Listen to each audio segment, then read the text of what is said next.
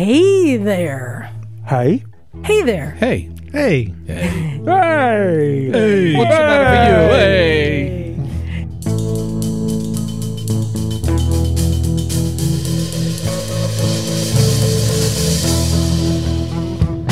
Hey there. Welcome to Motorcycles and Misfits, coming to you from the Recycle Garage in sunny Santa Cruz, California.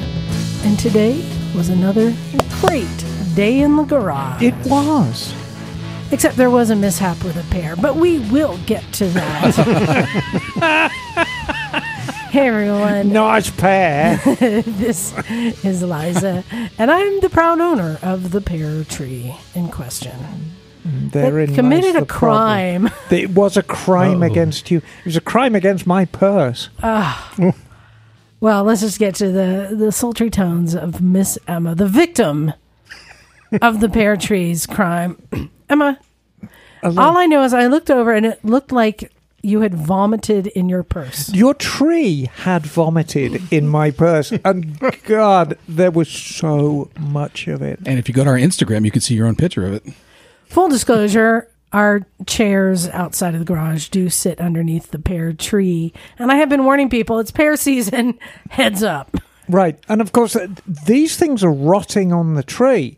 So when they fall off, I mean, I'm not sure whether we- what would be worse, whether you get this nice, plump, firm pear hitting you on the noggin, or this just s- disgusting piece of rotten fruit. Um, and Evelyn actually got one down her back. But no, a probably about a pound's worth of rotten pear fell into my purse. And it was on my keys and my wallet and just everywhere. It was disgusting. I got a picture Yes, of you the did. purse. And it, It does. was it like looks like someone It, vomited. it really did. And it You smelled. shouldn't have had that last uh, gin and tonic. Blah. Anyway. Um, Confession time. I have vomited in my purse. Funny, because I vomited in your purse too. Ah. Yeah, I know that. But that was that was very fetish kind of thing, wasn't it? It was. Also in the room, running the board, it's Stumpy John. What's up, Stomp. everybody? Stumper. And John, we saw Stumpalicious. we did we saw three of my favorite things all in one place this week. We did.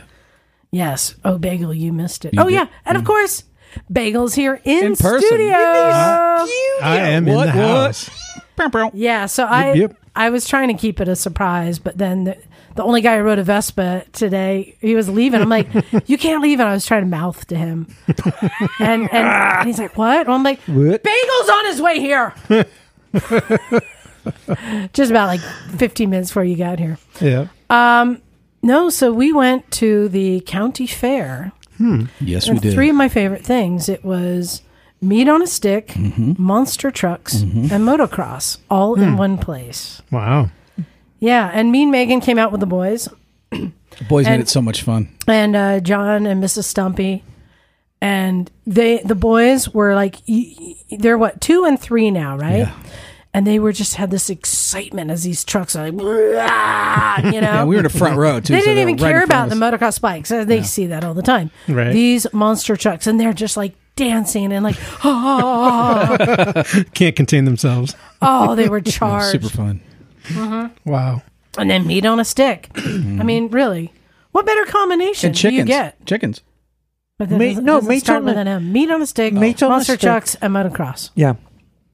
Perfect evening. Yeah. There you go. Um, But there were complaints, and you know you can hear them here which ones? about how not the greatest organized event. It was a bit of a Yes, yeah shit show. and Yeah, when you have a a bunch of uh, volunteers. yeah, and it's always a problem. But at the end of the day, did you have fun? Yeah, th- and as John said, it the boys really Oh, it made it so much fun. Yeah. Just seeing that. It, that excitement. I mean, it's just like when Bagel sees a scooter. It's, he does the same little happy dance, Yep.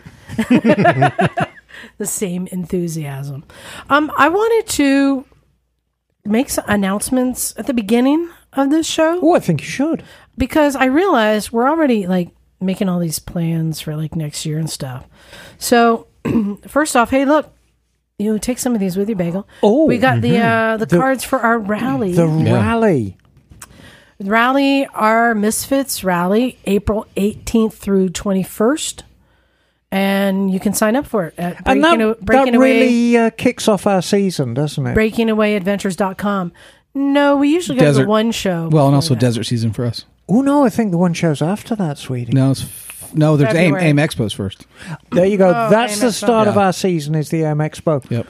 But um, we w- we're hoping people come and join us at our rally. It's going to be at Hollister Hills again, so it's really suitable for any bikes but a uh, sport bike. Yeah. As Emma, no, that's not true. I mean, Emma, I mean, you made it work. The, No, I- the riding outside of the park. Yeah. It's, It's, it's coming, glorious. coming down that one hill. And that's largely why I brought Rufus, because the riding is so good around Hollister.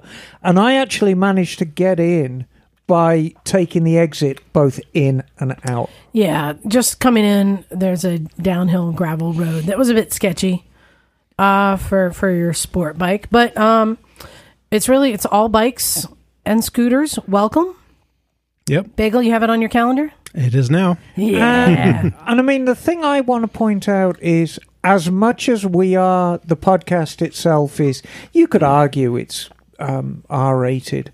The weekend is a very much a family event and it's perfectly safe. There's, you know, as long as naked Jim gets his pants on. no, he'll he'll he'll keep his pants on. But yeah, if you got kids and you want to come up for the weekend, it's entirely suitable for children. We we always have a good time. Yep. There's always plenty going on. Highlight, of course, is being served breakfast by Miss Emma on the final day. It's the best part of the weekend. yeah, we'll go with that. That was the best part. No, it was the highlight being handed a lukewarm burrito, saying "bugger off." But for people who want to uh, put things on their calendar, John, we've decided our Pakistan trips next year. We're splitting them up. We are. Yeah. When is your trip? My trip is essentially the first two weeks of June. Actually, I think you need to be there on the 30th of May, and then back on the 13th, I believe. And yours is the Lost Tribe? It's. Or Days Around the Mighty. No. oh, you're not on there. I was on there. well, you're not on there now. Anyway, I'll go ahead and I'm going to Yeah. promote Chickistan because I'm doing something different this year with Chickistan. So, uh, Chickistan uh, this year or next year is September 14th through 28th. But I'm using the same rules as we did with Women Riders World Relay, which, if you recall, was a, a ride for women, but men were not excluded. Men were allowed to sign up and come as a support person, as a as a companion to one of the women riders. And I'm doing the same thing on this trip. So it's not a co-ed trip, but men are welcome. If a woman signs up and wants to bring their companion, who's male, they are welcome to come. Okay. Don't you think that's a good? No, I think that's a, I think that's a good com- you know good compromise to to make sure everyone everyone's happy with it. I think that's great. Exactly. So, if anyone is interested in coming on the trip, and you can, you know, partner, you can bring your partner, or your, you know, women can come solo. Uh, go to a differentagenda.com. And John, when is your trip? You said May. Yeah, it's May 30th through uh, June 13th. All right. And so then um, we have the Dolomites trip, Yeah. which we've yet to finalize the exact date. It is going to be sometime in early July. And then its natural companion, Castles and Curves, will be immediately afterwards. So I'm guessing, and it, de- it depends on the riding season. You see, the thing is, um, Leod Escapes does a lot of track day tours. And my tour, which doesn't involve track days, is kind of squeezed in in between times. So that's why we're flexible with the time. But as soon as I know an exact date, but it's going to be early in July, and then we you can do castles and curves, or Dolomites, or both, or none. yeah, and, uh, John, I found yours. It's May 29th to June 12th. Yep, that's right. So if you want to join that, look for uh, go to differentagenda.com for either Liza's or mine. And uh, for mine, look at the Lost Tribe, and for Liza's, look at Chickistan. So there's yeah, there's a lot going on. but of course, you know, we're gonna have our usual things we're going to. I'm assuming one show and Yeah, the usual. vintage days, all that. Well, we're also going to be Jim and I, Scotty, and perhaps others are going to be in the desert, and anybody's welcome to come on the uh, 18th through the 22nd of October. Hmm. And We're going to be in Johnson Valley now. We're going to camp. So if anybody wants to come to that, make sure you drop us an email or or a Facebook message or something. Oh. Um, Where is Johnson Valley? It's down uh, by you. It's uh, generally the Mojave. Yeah, I was going to Yeah, say it's generally the Mojave Mojave. neck. So of the we're woods, isn't sort of between like the Mojave and Joshua Tree. it? okay, Cool. pretty So, neck yeah. of the woods. It's Hmm. beautiful. Make plans. So, um, I wanted to let's talk a little bit about the garage today. Emma, you are on fire. I fuego. You uh, Push 'em in, ride 'em out. you you fixed the Amigo. Finally, So the Amigo, my little Trail 70 clone, and and I want to say full disclosure, that was one of the things uh, that I was looking forward in buying it. That you're gonna have to like fix things and make it better. It's it's a bike you can tinker on, right? yes, But it's had this fuel supply issue that ever. at first was it was clogging the fuel filters and, and, and the carburetor from gunk that was in the the fuel. Uh, uh, but I pulled out the whole tank, cleaned it, rinsed it. The fuel filters clean, Yes, but it's still if you go and ride it for any distance, like a few blocks, it would die and people would have to push it back. Mm-hmm. We couldn't figure out what it was, and it happened again today. and full disclosure, I've never really worked on this bike up to this point. I've always been doing other things, or you know, blah blah blah. So I thought, I'll finally, I'll take the bull by the horns, because Knock wanted to go out with his child Dylan, who's been hanging out with us. Not Dylan Sullivan. Sullivan. Why did I call her Dylan? Sullivan is a child, very nice child, um, who wanted to go out riding. And of course, I can't the, bear rea- to. the reason why Knock isn't here most Sundays. He's Yes. hanging out with Solomon. Sullivan. And of course, I can't bear to see a child disappointed. So I thought, well, I'll take the bull by the horns and I'll actually try and fix this thing. So I dismantled the entire fuel supply. And I thought, yeah, there's nothing really wrong with this. But I wasn't getting a decent flow out of the, the fuel line. And and Knock and I we had pulled the um, the hose that comes Right, from right, the tank down to the fuel filter, and gas came Fine. pouring out, and the, but then stopped. but not while we tested it. I think that was Right, the length of the hose, exactly. And and you held it open longer. than Uh, and I held it open, you know, really wanted to see a flow, and it kind of stopped, and I heard this kind of this gurgling, and I thought this tank isn't venting properly. So I took the the cap off, and it appeared to be a venting cap. And if you blew through it in a certain way, y- you could say, well, it's venting, but I didn't. I- I kind of blew through it a slightly different way, and it was clearly clogged. So I just got busy with a very, very tiny drill and vented it. And now, the, you know, the gas is coming out like gangbusters. vapor now. lock. Yeah, it's just vapor locking. Because, of course, if you think about it, as the level inside the tank drops, as the fuel has to be replaced by something. It has to be It couldn't. replaced It by couldn't air. supply. The, so it couldn't. Right. Yeah, it- so it was Right. forming a vacuum as it, as it was going down.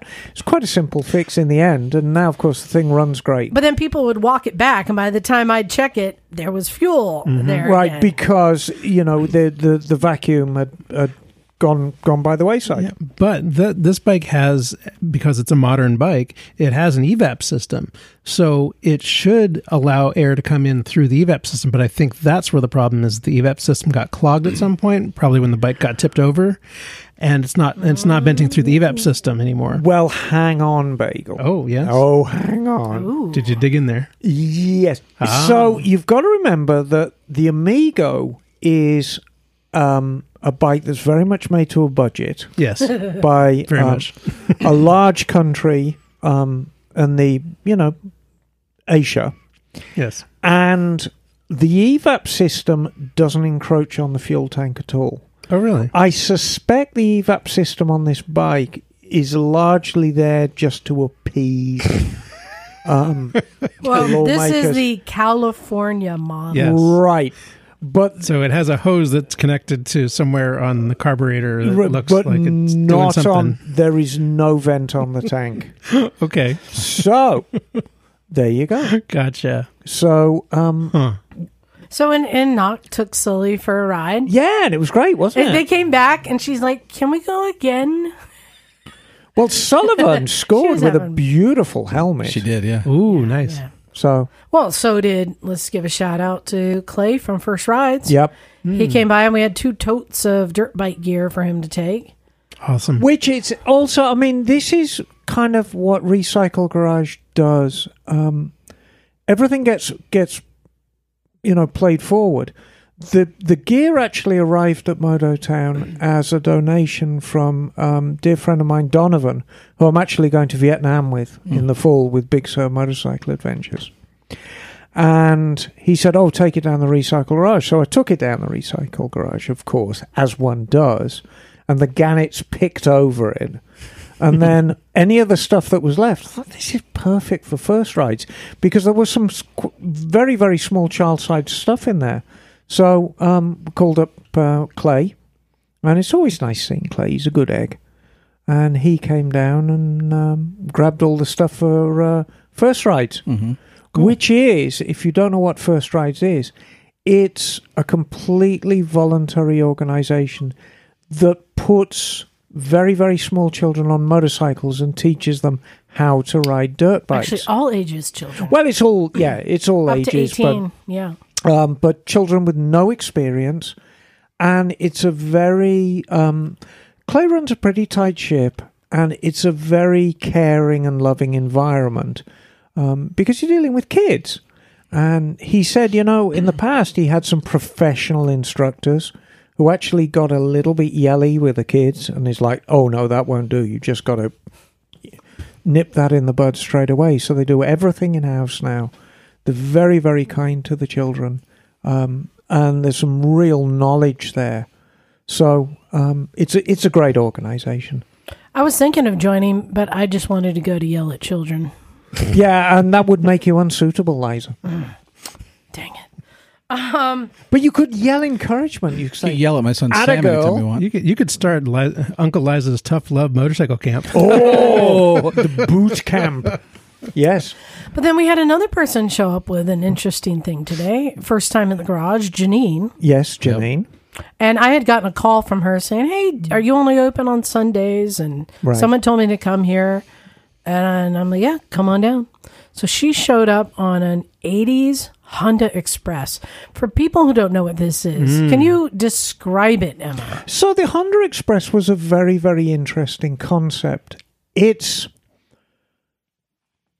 it was pitched it's it's a 50cc bike. It's actually pitched as a moped in Europe. Yeah.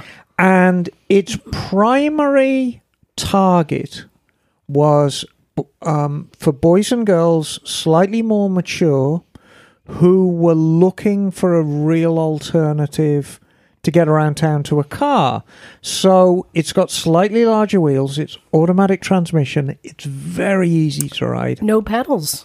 No pedals. has foot pegs, but I'm going to describe it. It looks like a bar stool with wheels. I would say that's quite That's fair. about right. Yeah, that's about right. The the seat looks like a Hmm. bar stool seat. it's also up on our Instagram if you want to see that there. Yeah. Um, great little thing.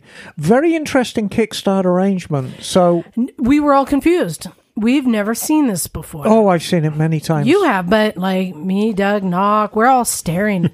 so she kicked it slowly three times, and then g- hit the throttle. no, it's the break. The Re- break. release the brake and hit the throttle. Yes, and that. And it went, and we're like, what? Wait, It's what a- is she doing? What? Wait, what happened? What's going on? so, Honda are always looking for um, the edge to give a motorcycle to somebody who um, I'm gonna- but has just got no experience. And starting a motorcycle, surprisingly, even a small one, is quite intimidating for some people. I mean, there's a whole list. What is intimidating on motorcycles? And noise is one of them. Kickstarting a motorcycle is another one. Well, of course, that's gone by the wayside now. Clutches are another one. And You, you know, there's this list of things that people find intimidating. So Honda are thinking to themselves, well, let's take these out of the equation. And electric starts cost money, and they require a battery, and they require all the shit that goes with it. And so they came up with a very, very easy means of starting a bike that you don't need a great amount of lower body strength to do so. Yeah. And so, what you have to imagine when you depress what is in effect the primary starter on the bike, which looks like a kickstarter, but it's really quite a long lever, you're winding a clock spring. And that's how it works. It's almost like winding a clock. Yeah. And you can hear it go, rrrt, rrrt, rrrt, and you're winding this spring. And then when you pull the rear brake, it releases it and turns the Oh, engine. so you Hmm. don't release the rear brake, you pull the rear brake. pull the rear brake. That's the safety. and it releases it and then you whack the throttle at the and same it, time. when you release the clock spring, it spins a gear, Did- which engages with the flywheel and start, starts the bike. Did anyone else use this? Because I mean, i- is this not practical in a larger displacement bike that's hard to kickstart? The only the only time I've come across in the whole of the automotive world a similar method was back in the 1960s. Um, if you bought a Chrysler or a Dodge, it came with a clock, but it wasn't a 12 volt clock.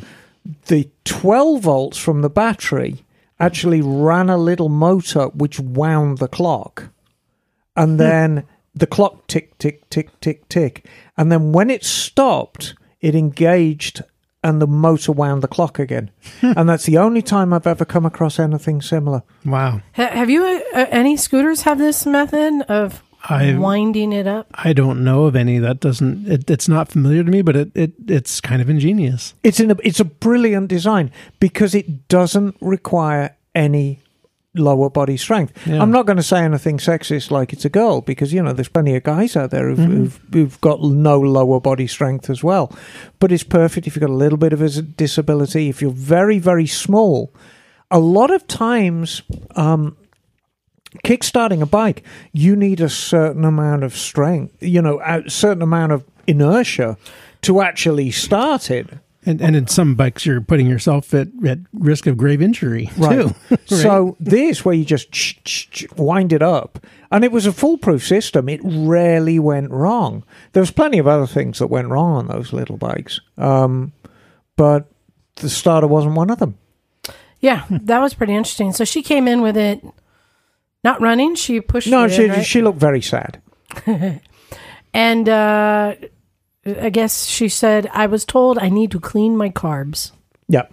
or carb." Yes. So uh, Douglas jumped to to help, and carb came off pretty quick and easy. Well, she was a and- pretty girl. Of course, Doug jumped to help. and he went and cleaned it. He says it wasn't really dirty. He said, but sometimes just taking something apart, shooting air through Yeah, it, yeah, and putting yeah. it back together does the Right, job. right.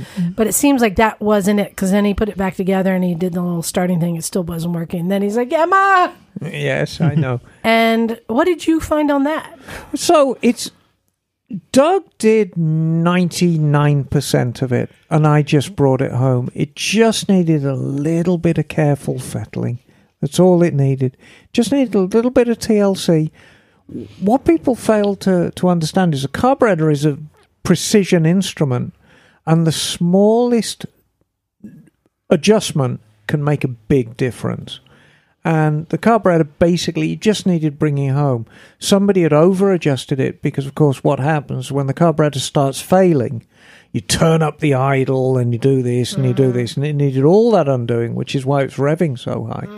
And I got it um, really just by by a little bit of tinkering. Um, I You, you diddled it. I diddled it, and it ran great. Oh my gosh. You took off and started like doing little loops around the parking lot. That thing, uh, was it as Zippy. fast as the uh, Amigo? Oh yeah, because there's no weight to it at all. Right. And yeah, it's only a 50cc, but very very lightweight. Didn't weigh much more than a bicycle, Was it- and off you go. It was a fifty or an eighty? No, it's a 50. Fifty. Okay. It's fi- wow. 50. Yeah, Pretty zippy for a fifty. yeah, zippy little thing.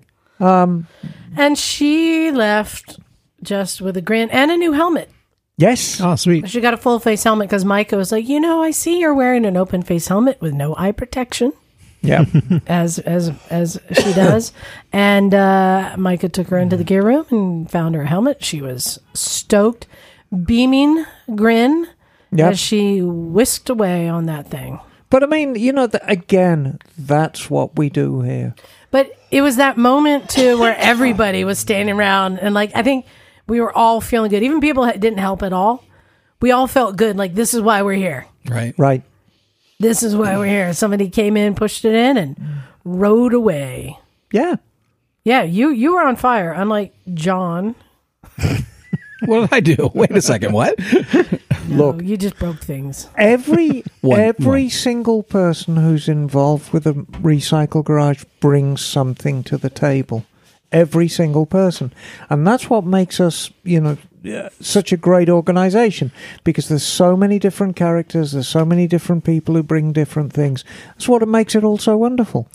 Oh, and you know, and I wanted to um, comment real quick. I was showing Emma about something that I built, and um, y- I have this uh, this small fairing I put onto the Triumph Scrambler Yeah, that mounts. Uh, it's just a universal, and it mounts using the basically the bolts that go into the headlight. You know, but I found because the headlight is rubber mounted that when I got up to speed, the wind would push the windshield, which would then turn the headlight up Ooh, yeah. and I'm like, oh, this is not, this isn't good. Uh, so I was trying to devise a way to enforce it, reinforce it. Emma, you had discovered this before. Well, I wasn't even there because I came home and there was a some rod stuck. yeah. on there. You know, I was taking the subtle approach, and I I put this forward-facing rod with like a pad on the end of it.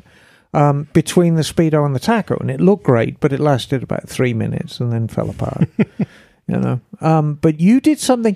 You did something a little smarter because you you've got a cross brace on the handlebar, and Well, yeah, what I did was um, I just got some uh, tubing and some clamps and then some right angle aluminum and and I basically made uh, some supports that come off of the handlebars, Sure, clamp to the handlebars. I'm going to stop you there. yeah.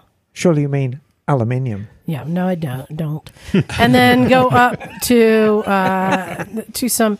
I use some right angle aluminum so that it some big flat spots against the windshield, and drilled some holes and put some adhesive double sided tape. You know, Pretty simple.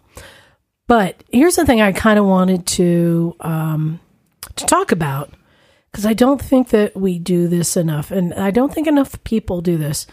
I was able to fabricate using some simple pieces of metal and simple tools. I used a Dremel tool with a cutting wheel. Right. I used a drill to Yes. drill some holes. I used my vise to flatten the ends of the tubing. Very simple hand tools. Very, very simple things and a file. Yes. And I did it on Saturday when no one was around, where I had time in the garage. But um, I mean, Bagel, maybe you experience this too when you're you're designing something very simple to perform a simple function, but you're taking the time to round the corners, to file the burrs off, to smooth you know edges, and to put some craftsmanship. Yeah, into it. make it nice. And I think that that is something that a lot of people don't realize how much they can do with simple tools or take the time to create something. Um, and I'm fortunate in that I grew up in a time when we had metal shop in my Right. junior high school. And the things that I learned in junior high, I still apply today Sure. how to file is something many people don't know how to do. Very simple. That light touch, forward motion, and and- and I just wanted to try and encourage people because you do this all the time, Emma. You're like, oh yes, I made I took a tank from this bike and side covers Well- from this bike and a seat from this bike and a caliper from this bike and I put them all together and I'm like, all of those things require fabrication for a mount that no one will see. and the my obsession with detail is also in a lot of ways my greatest downfall. Um, you know, my my dear friend Mike McCarthy, he always said, you know, the problem is with the bikes I build when you just look at it, you don't realize how modified they are because everything looks so cohesive and looks motor, so Guzzi, motor Guzzi for sure. yeah, it, everything looks cohesive, everything looks factory. And you don't realize just what a modified bike it is. And so, of course, if you're at a show, you just walk on by because you think, yeah, that's a stock Guzzi, as, ex- as an example. What's that doing here? And then you get somebody who knows Guzzis and like, what the hell is that thing? Yep. It's like, yeah, it's a California. It's, well, I don't look like a California. Well, because I used the tank off this and the side panels off this and the seat off this and I made this.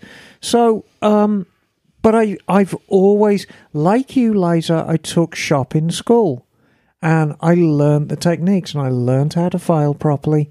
And, you know, rather than just have a bit of cut angle iron, you know, just put a bit of niceness on it, you know.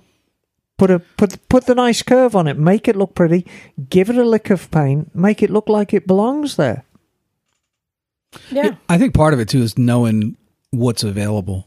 You know, walking. Oh, yeah. walking around a hardware store, just looking at things, looking at tubing, looking at unit strut, just all the things that are there that you can imagine and, and incorporate into the builds. and you and this is how we kind of got back to it because the if you were to ask me when I'm building a bike what my greatest gift is what my greatest asset is is from the very very first day I start the build I can close my eyes and I can see the finished bike and it might not be the color it ends up at, but I can close my eyes and just imagine exactly how the finished bike is going to sit, what the bars are going to be, the way the pipes are going to lay, the way the tank's going to lay, the seat. And from that point forward, it becomes very easy for me because I just follow that vision. I've got it locked into my head. And when you build a bike, something like the Guzzi, yeah, you you concentrate on details and it's all about the details, but there's this huge amount of value in taking five steps back and looking how it sits. Well, and that's the thing too. I spent more time figuring out what how the wh- how- how it was going to work.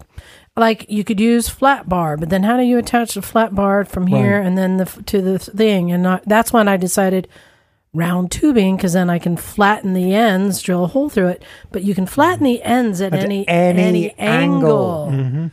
And because it's round tubing, it kind of goes with the theme of the handlebar, of the cross brace, which are all tubular, which are in the immediate vicinity. And you know, if you look at a bike, especially a bike like the the, the Scrambler, which is a vintage style bike, there's lots and lots of curves on that thing anyway. It's a very it's a it's a it's a, it's a very sensual curvy form.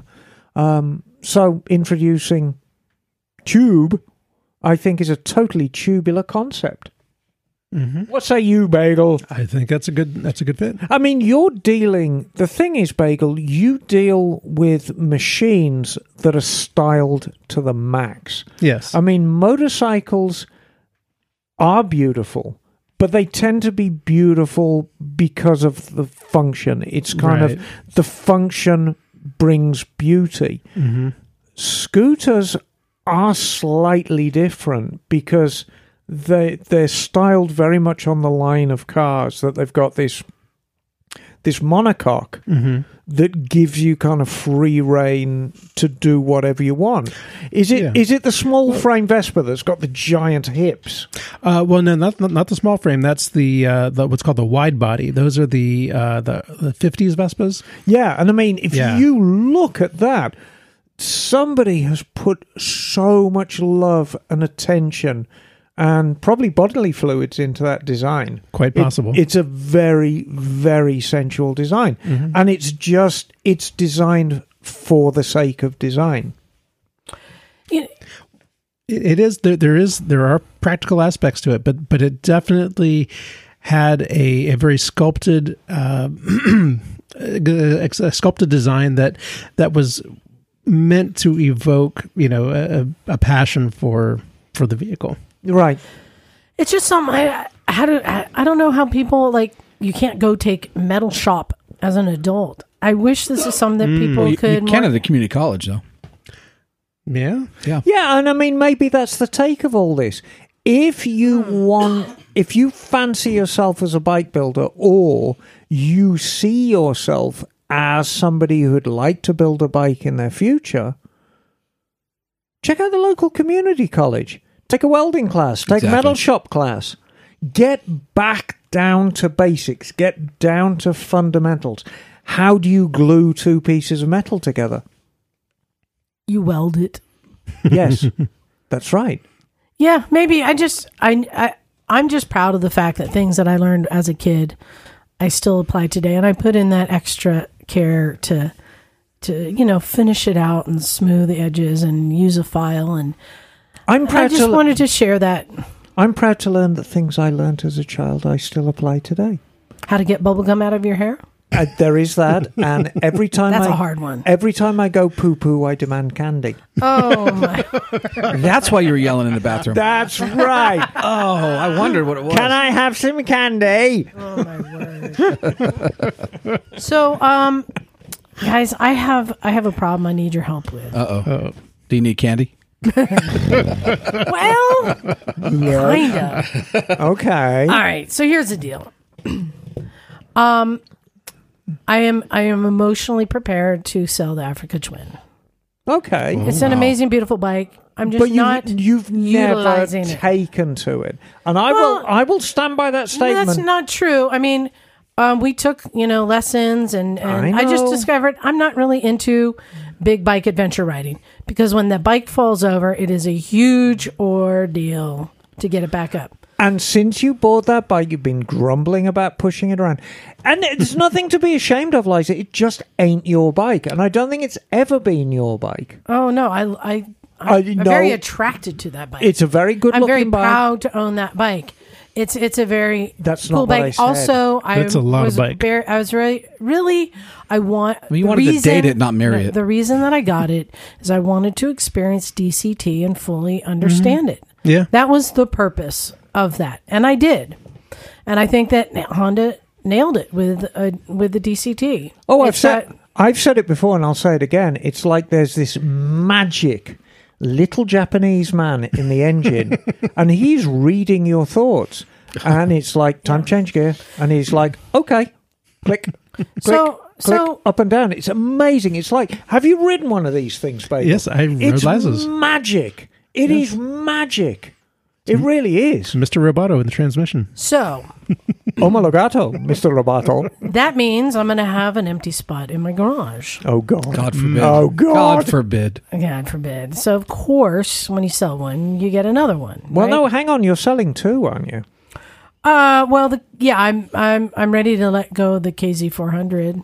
If anyone is looking for a I might be a player on that bike. 1976 KZ400, I might be a player on Okay. that. Okay. Wow. We'll talk down the road. We might do a bit of wheeling and dealing. yeah, oh, like a Ooh. trade, Maybe.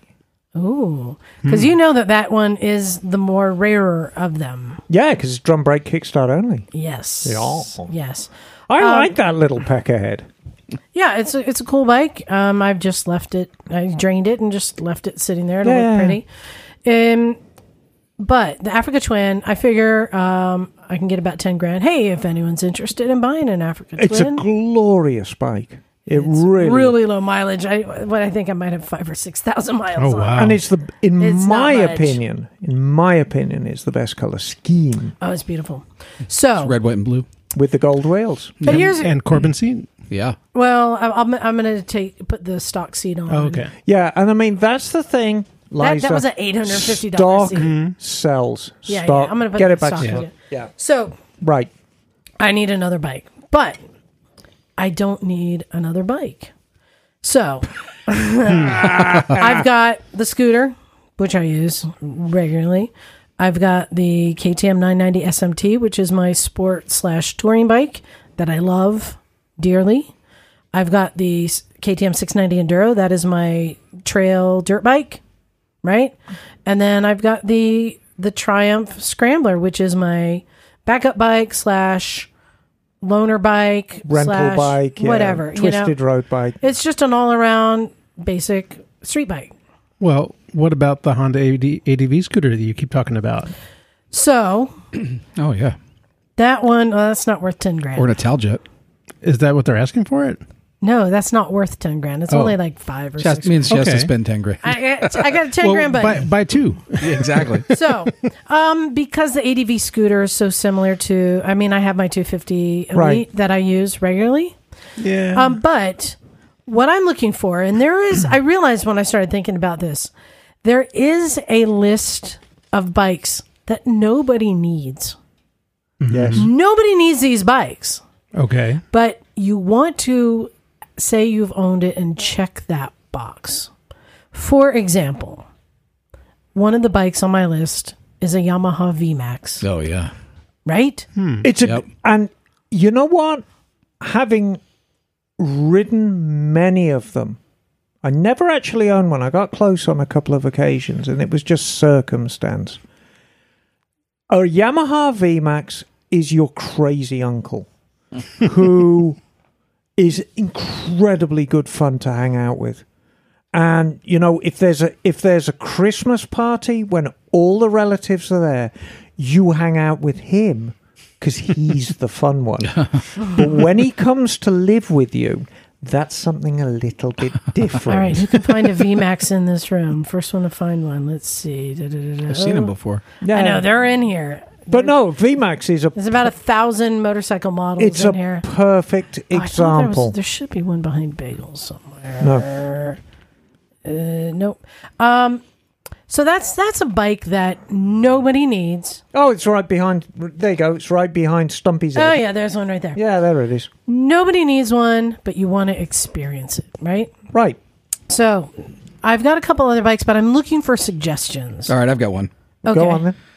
I'm thinking you need a uh, in- a uh, one of the Kawasaki triples, like an H Ooh. H three or H four. So I'm not that interested in a vintage bike. Hmm. Mm-hmm. They it Um, won't be ridden enough. But I'm not going to rule it out. That is definitely on many people's like I, I you don't need Right. this but you but you want to check that box. Right. Exactly. Well, um, Um, so it does, you're in the right you're in the right area. I'm going to offer my suggestion. Oh, yeah, um, yeah, yeah. Which you'll need a, quite a lot more Oh. money for. H H2, yeah. Um, you'll need a you'll need a lot more than ten grand for this. And it coincidentally is one of my favourite bikes, the NR seven fifty.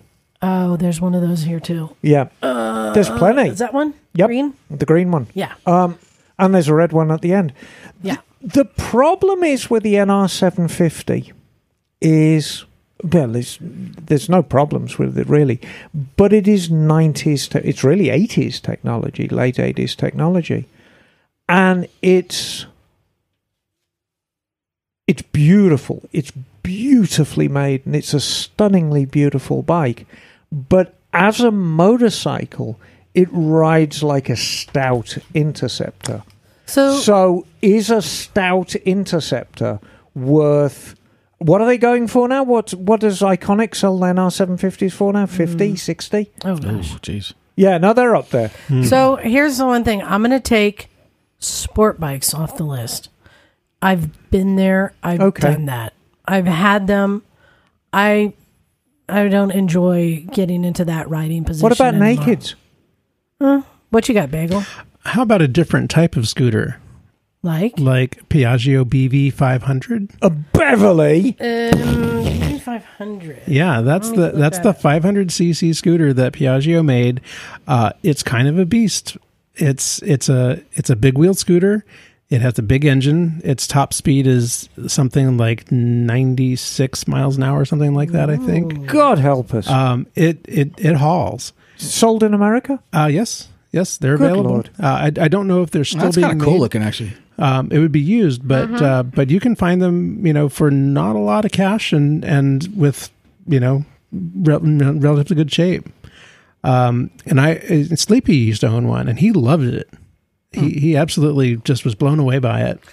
I would say. I mean, I don't think that's going to be in the 10,000 range. I think Maybe not. Italjet Dragster Yeah, now there's that. That's a is in the possibility, too. 10,000 range, and you Yeah. can buy those here. and that nobody needs an Italjet Dragster, right? yeah, So um, I'm I'm going to put a Taljet dragster as Okay. the scooter that nobody needs, but I may want. I have another suggestion if I'm not treading Okay. on John. Well, I've got one, but you can go.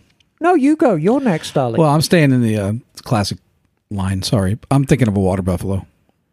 Yeah, again, I'm not really interested in a vintage bike. They just don't have that much of a pleasurable ride right. to me, the riding experience, unless you had one and you're reliving it, which I did with the KZ400. Right.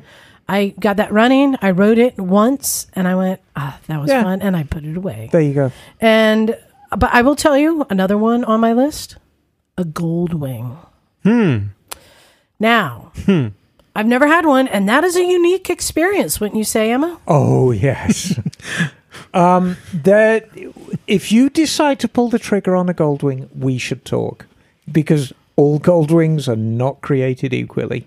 True.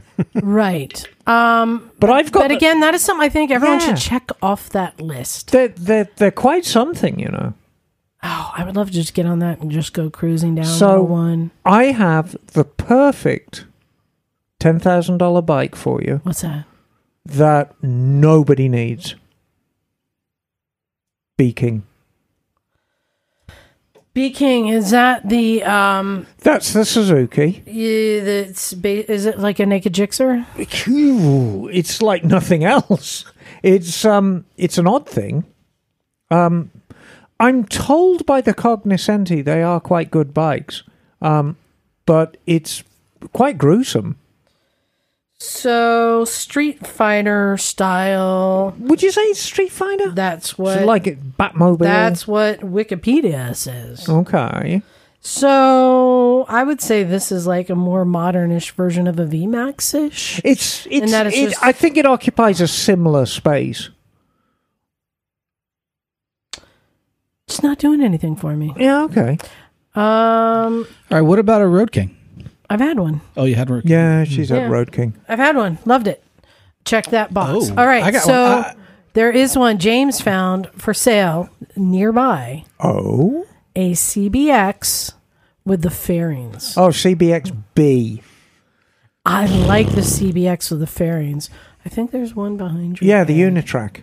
Um, yeah, and I mean they're just And they're asking like 12 grand for it. yeah, and you'd get that for ten. The naked ones, the the early ones, the seventy nines are just fetching just ridiculous amounts of money now. Um, so the only the only way you're really going to get into a CBX is is with the Unitrack one, and they are quite good bikes. My only concern with you, Liza, and that bike is if it's not being used regularly, you got to be so diligent about those Six carbs carbs. Yeah. Yeah. carbs plugging up. All right, I got one. Okay. Indian Scout.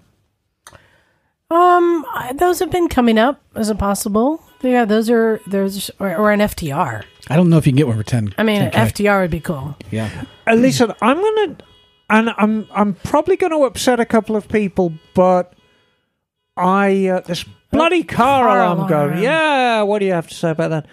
The from my experience, because you know I I don't deal in he- hearsay, I deal in experience.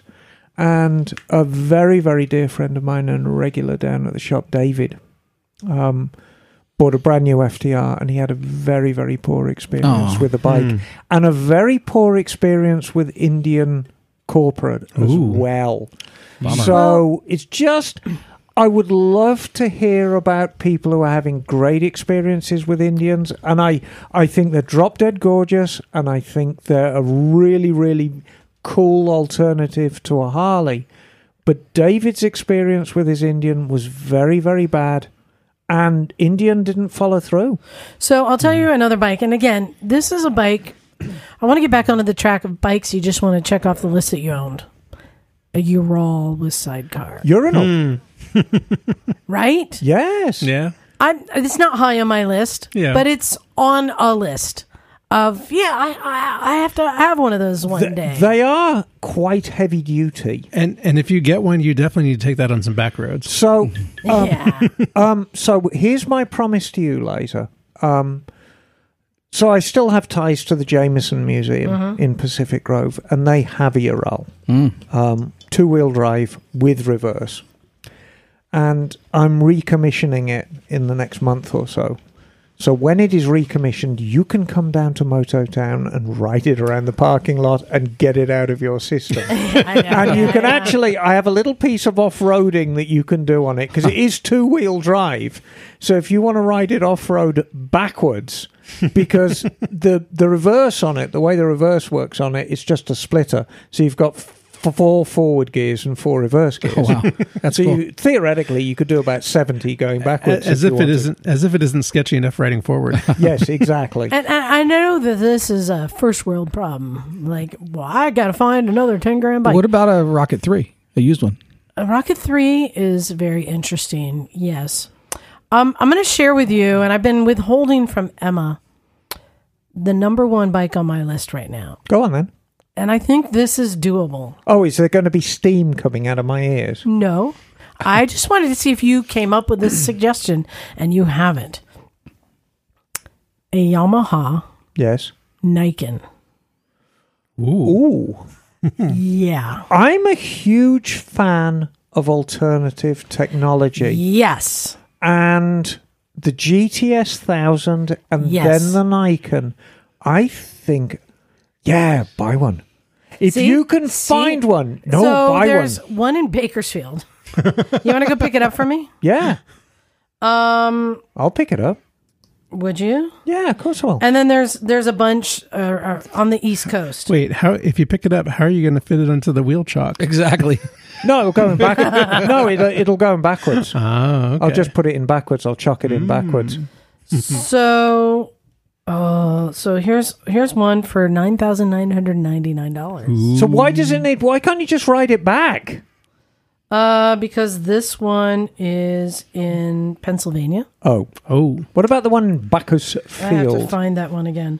Um, there's not. I mean, there's not that many out there. Oh, I'd buy the Nikon. This one is in Florida. This one is in Wisconsin, Kentucky, The only gotcha with the Nikon, Pennsylvania, New Jersey. Yeah, I'm listening. the only gotcha with the Nikon, and it's not a concern now, but it would be a concern for me in like four or five years. Anytime you get a bike that has got standalone tire sizes, I worry because then you become a slave to who decides to make these incredibly low volume tires. And the Nikon has 120 70 16 fronts. So you're not going to squeeze a 17 on there. So, for people who aren't familiar with the Nikon, this was an abomination.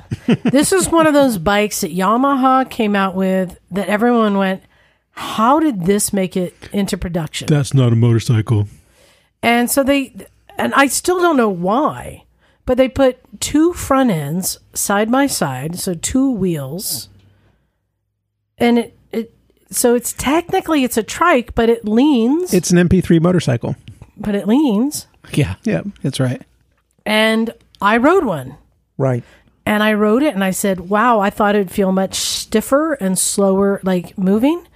But it didn't. It I thought it would feel like when you're trying to go from left to right that you're having to kind of push against some sort of yeah. I didn't. I, think- didn't know.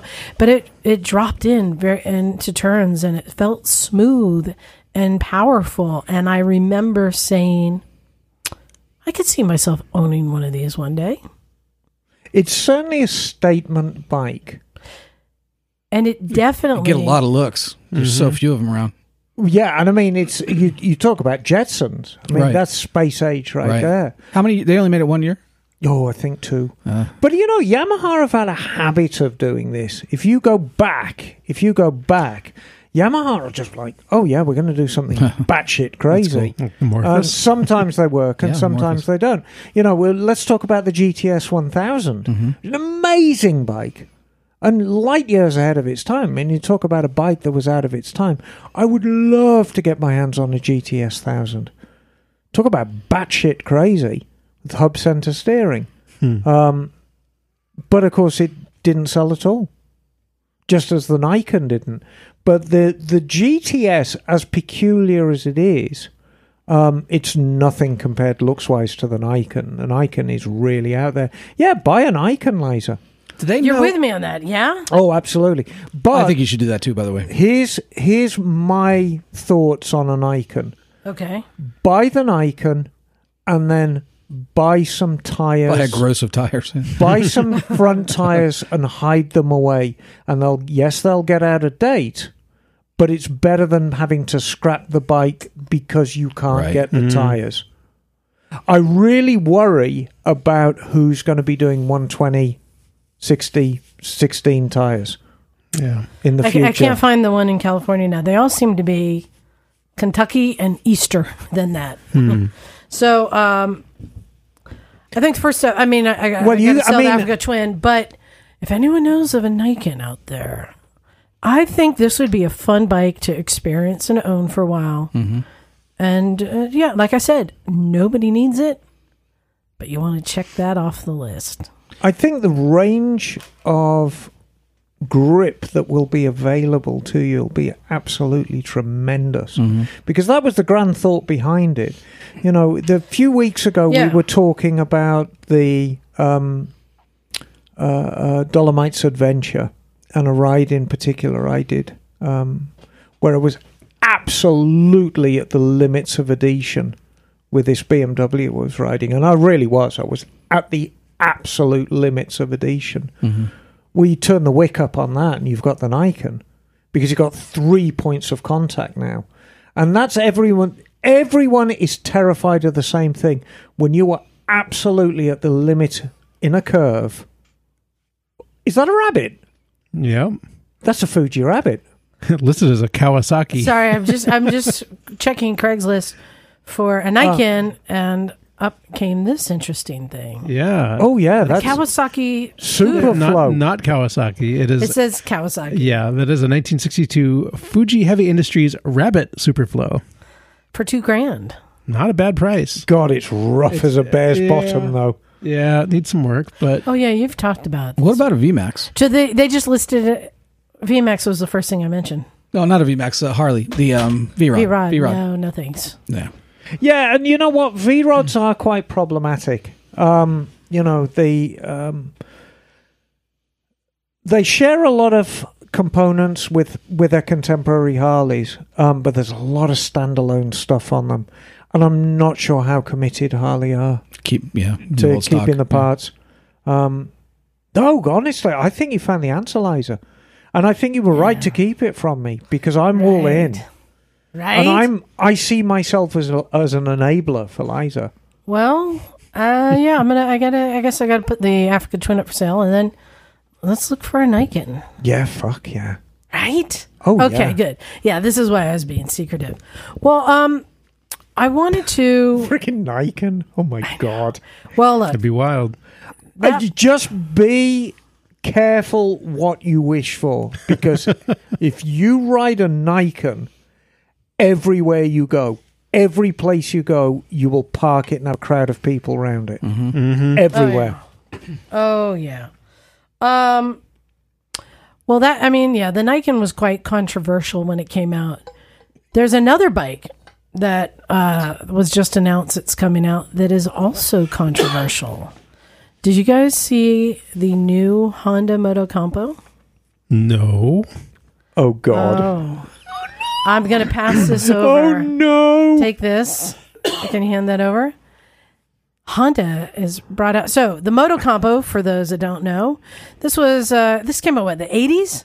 It was a Oh, God, square, hold on, a square.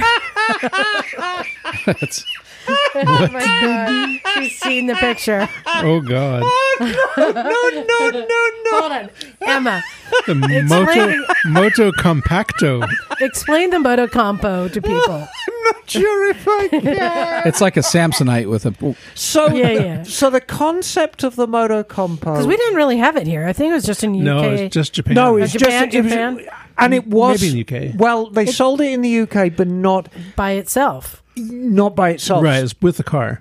So the city was it Honda called? City. Yep. The Honda Yeah. City. so in Japan, you bought this subcompact car called the Honda City, and in the trunk came a, s- a very very compact, lightweight motorcycle that you could lift out of the trunk, open up the handlebars, open up the seat, and ride. It was basically like riding a suitcase.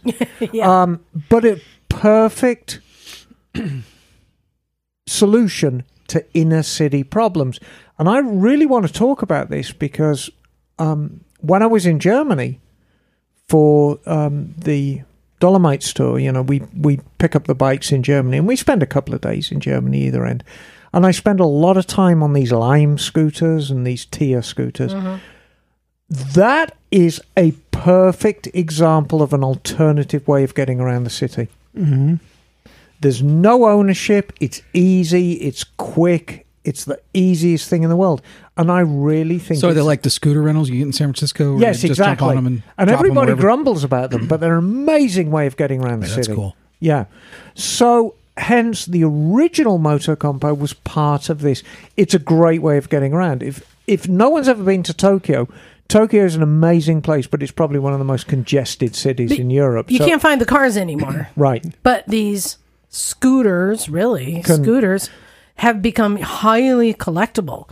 And I think Phil owns like two, maybe, right? So in England, um, it was a gimmick, and if you bought um, the Motor Compo came out, I was, yeah, I was working for Honda UK at the time, and it was right when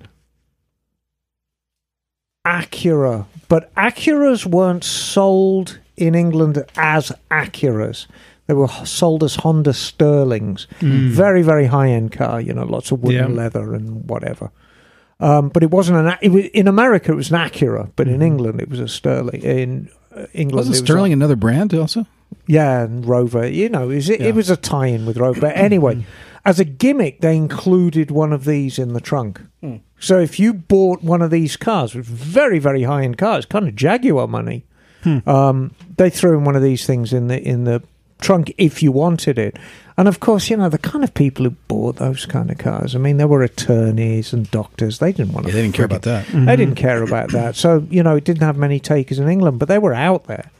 Um, but tiny little thing. I mean, you know, the, the turn signals on it were like Werther's originals. I mean, tiny. but this thing, oh, God almighty. So this this moto compos they're highly collectible, but they're weird looking little square, basically scooters. So Honda's announced This looks like a mobile phone. they're coming out with the Moto Compacto, which is the electric version. Bagel, can you describe it? I mean, we're saying a suitcase of wheels, but Yeah, this really does look like a suitcase, re- like a like really thin, Samsonite. like a real thin suitcase. No, it looks like a mobile phone. Uh, yeah, like a very large mobile phone the size of a suitcase. It's got similar dimensions to a mobile phone, just it's- in. yeah, it's, it's got two little wheels that uh, looks like the rear rear wheel kind of pops out the back. Now it has a hub, electric hub motor in the front. Surely you mean a hub. Hub. so it It's it, hub. it it will pull you along. Apparently, Front wheel drive. It, it has handlebars that pop up and a seat that pops up, but the whole thing looks like it stows into this little uh, suitcase case that you can just stick in the trunk of your car. Um, it it seems kind of odd because it, it it's very tall and thin, but but with the seat extended, the dimensions really seem like they're fairly similar to the original Moto Compo of like the, the wheels and handlebars and, and such. So uh, it's it's a little bit of a, a strange look to it, but Bagel, do you want one? You can get one. uh, On, I would I would certainly love to try one. what it says is uh, it's going to be released in November 2023 at an MSRP of $995. What? Yeah. Nine hundred and ninety five dollars. Yeah, at Honda and Acura dealers. So, but it, it has it has a, a range. What? How? It's a thousand bucks. Well, That's what but it says right here. Well, right, but it has a range of twelve miles. It's a little limited. it's good for around town, though. Yeah, and that's very little- the little bit. whole thing for around town transportation. So let's extrapolate that 12 miles. Hold on, Bagel's got Mm-hmm. a. max speed is 15 miles per hour. Like that's bike lane territory. Right. And uh, okay, So let's go It's back cheaper than an electric bike. let's go back to Emma tooling around Munich on an electric scooter. Yeah. perfect way of getting around a big city, just as this would be. Now, that's a little quicker because the um, the uh, um, lime scooters are governed to 20 kilometers an hour, which is 12 miles an hour. This does 15. Didn't you crash that thing? Yeah, I wadded hard. Last day, I wadded hard. I was racing Brian Honeycutt. you know, and he took the outside line. I took the inside, got the back wheel caught in the curb, went down like a sack of potatoes, and I, I had to, I had to sit on the grass and have a little cry afterwards because I was so hurt. Oh. And do you know what hurt the most? Your pride. No, the men in the bar across the way laughing at Oh. me. Oh. That's sad. I Meanies. know. Uh, yeah, the meanies. But um, they are Kind of like when Liza laughed about your laughed about your your purse today. Yes. Oh no, she thought it was the funniest thing she'd ever seen. Oh She look, was doubled over laughing. somebody! If one of her cats, because Liza has, I've got to say, Liza has just got two of the most adorable little cats. Um, if one of your blasted cats had diarrhea in my purse, you would find it very funny, wouldn't you? Yes, you would. You know you would. It was just you. It had just happened, and you had this look like you had been assaulted, and you didn't know where it had come from. It was just No. like, what? What? What happened? Why? Um, That's right there. yeah. So, so the point is, this Moto Compacto, Yeah. I think, as an alternative of getting around town, it's going to find its place. I mean, I think you're going to need to be quite an eccentric person to actually ride around on it. Will this be collectible? I'm going to stick my neck out. I don't think anything made in the last 20 years is going to be truly collectible. I think, Really? yeah. you never I- know. You I hate never to- know. I hate to say it, But- but I, I think you know the. it it could be that people think that, and so all of the early electric vehicles just get tossed, and there will be like two left, and those will become super super Well, I- rare. I you know, remember 50 back years in the from now. eighties and nineties, we, we never thought those Japanese sport bikes would be collectible. Right, Yeah, and, and and they here sure you are are, now. the slingshots now. Yeah. But I just, I you know, I hate to be. I really hate to sound like an old fuddy duddy, but I don't see anything made in the last twenty years that's really going to be That would be a like great topic to talk Hmm. about. that's really going to be like oh Future collectibles. future Yeah. Hmm. collectibles. you know, because it's, it's like you ta pick something that would be obvious, like a Bonneville, which is, albeit a great looking mass-produced bike, now. but there's so bloody many of them, and the same applies to Royal Enfields. And then you like get the- triple nine Ducatis. and- yeah, you get the kind of quirky sport bikes, V4 Panigales maybe, but they're so Yeah. Mm-hmm. Hmm. fragile. I don't see them lasting that long. Right, and that's that's another question I too. bet you the VMAX will be. Well, the VMAX was collectible the day it Yeah. came out. And I'll tell you why. Because there was nothing like. I still remember the launch Mm-hmm. in 85. And I'm like, what the fuck is this? Remember seeing Every, it, yeah. all of us did. The- Saw it in the magazines. I was like, oh my god. and I saw it in the magazine. And I thought, dang. Yeah. And then I saw one in the flesh. And I'm like, my God, this thing is incredible. It's big. It was burly. I was frightened to even look at it in Right. case it beat me up. um, so, and I mean, I, there's that impact. And even even the NR, I mean, you know, I always oh the NR this, Thinking NR the- that, The, and the, the R9T maybe. no, the R9T. It's No? it's it's a pretty bike, but it's certainly not the prettiest cafe racer out there. And you know, I don't know. I really don't know. I Hmm. guess the market will tell. Yeah, but you see, even the NR, if the NR wasn't as beautifully made as it is, would it be special? Yes, of course it's special. It's got fucking oval pistons in it, Right. but you can't see the oval pistons and you can't hear the oval pistons. Just sounds like a meaty interceptor. So the only thing that really makes it stand apart is it is a good looking bike, but good, it's so beautifully made. It's just like a jewel. But if you take that away, and even that's 30 years old now, it's over 30 years Right. old, it's 35 years old nearly. Um, but oh god, yeah, future collectibles. It's a it's a tough one. Blackbird. But y- the Blackbird's 25 years old It's now. true. You know, Blackbird goes back to the 90s. Well, I wanted to continue with uh, controversy. How do you say it, Emma? Controversy. Controversies. I was just looking up Aluminium. motorcycle controversies. And I found something uh, interesting. It's like, um, I mean, just like we were we were talking last week about lane splitting, right? Mm-hmm. Controversy how we think that you know it should be legal everywhere, but where it is in like Texas that just made it illegal, there were a lot of people responding saying like, "Oh yeah, it's way too dangerous. I would never do it, so no one should do it." Right, right, Or right. people saying, "Oh, I saw somebody bounce off a car and they took out like twenty cars." mirrors, Yeah, I and da- da- da- don't da- lay da." it down. You know, and you just see these responses Yes. that come from a place of fear and assumption, Yes. and not factual Right. data Yep. Right. when there are plenty of places, California, that have Europe. banked factual data, right? That makes that it is safe.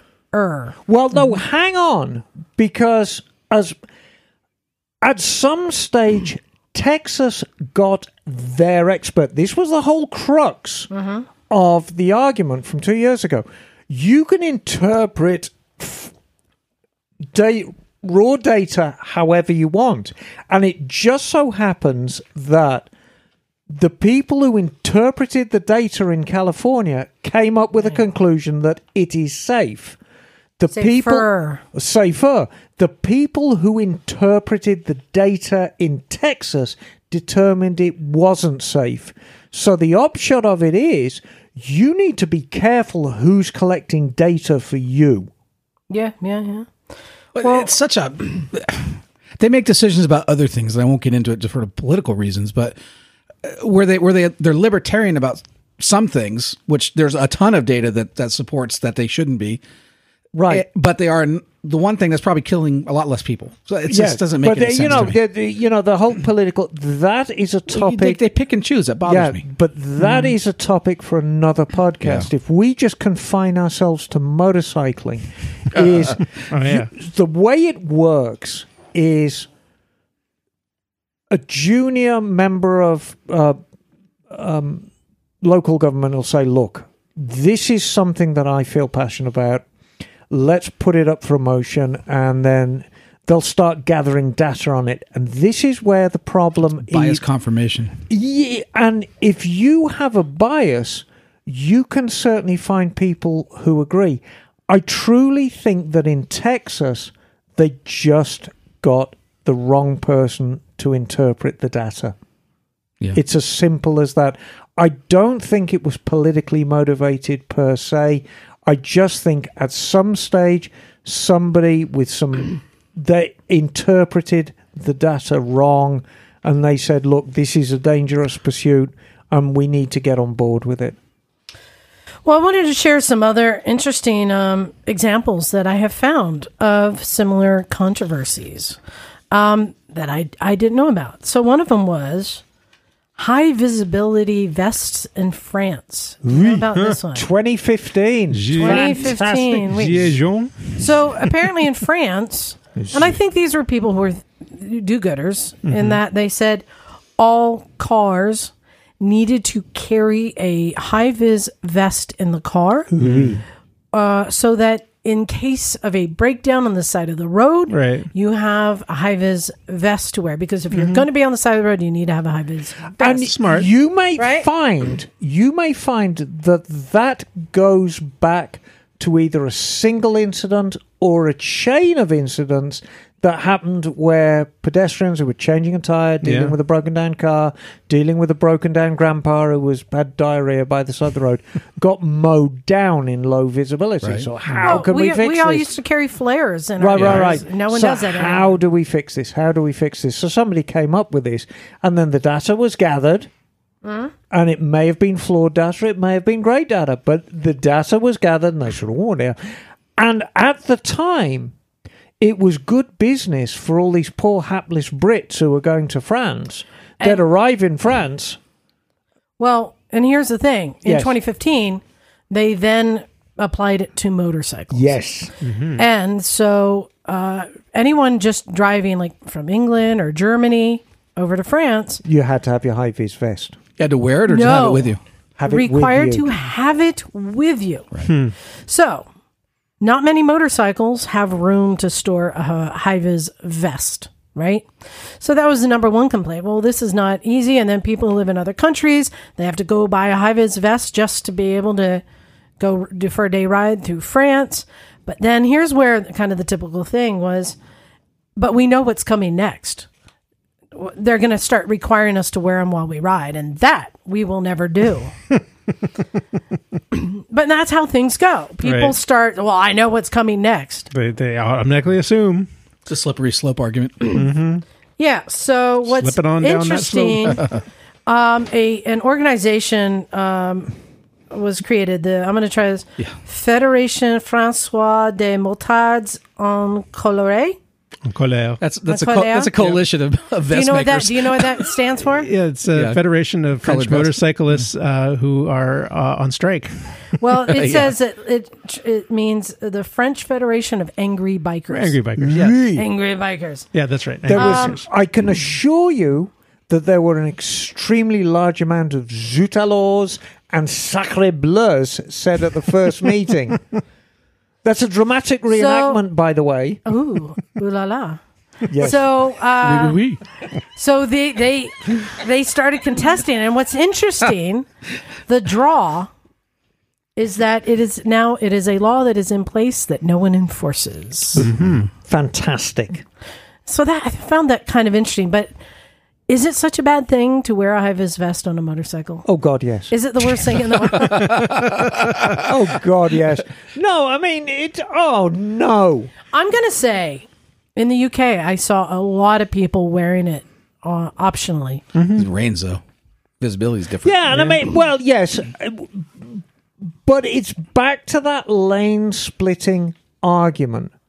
Is you want to have the choice. If visibility is bad, I am the first to put on my fluorescent green jumpsuit that also doubles as rain gear so you can see me. But that becomes my choice. Yeah, but we sat here and argued a couple weeks ago about helmets, and that was my argument. Like, hey, it's your choice. If you want to want to bust your head out, bust your head out. Oh, I have an argument about that too. Right. As long as you carry the insurance. Oh no, we'll be getting it. We'll be getting it. Um, All right, all right. So here's another one that was very interesting. This one happened in Australia, Good eye, mate. and this was in the 1970s. Stroth. They said that uh, in the 1970s there was a huge, huge boom in motorcyclists, much of it due to on any Sunday. Yes. Uh, and as they, as they say, um, while it was mostly Aussie farmers and dole bludgers that owned and rode bikes in the 60s, by the mid 70s, uh, every man, woman, and dog was going at it. So they had all these bikers appearing in the 70s, which meant that accidents were on the rise, and the government felt they needed to act like they cared. So they enacted a law that upset a lot of people. You want to take a guess what it is? Um, This is motorcyclists, a law for motorcyclists. top speed of 50 miles an hour. Oh, good try. You want to take a guess, John?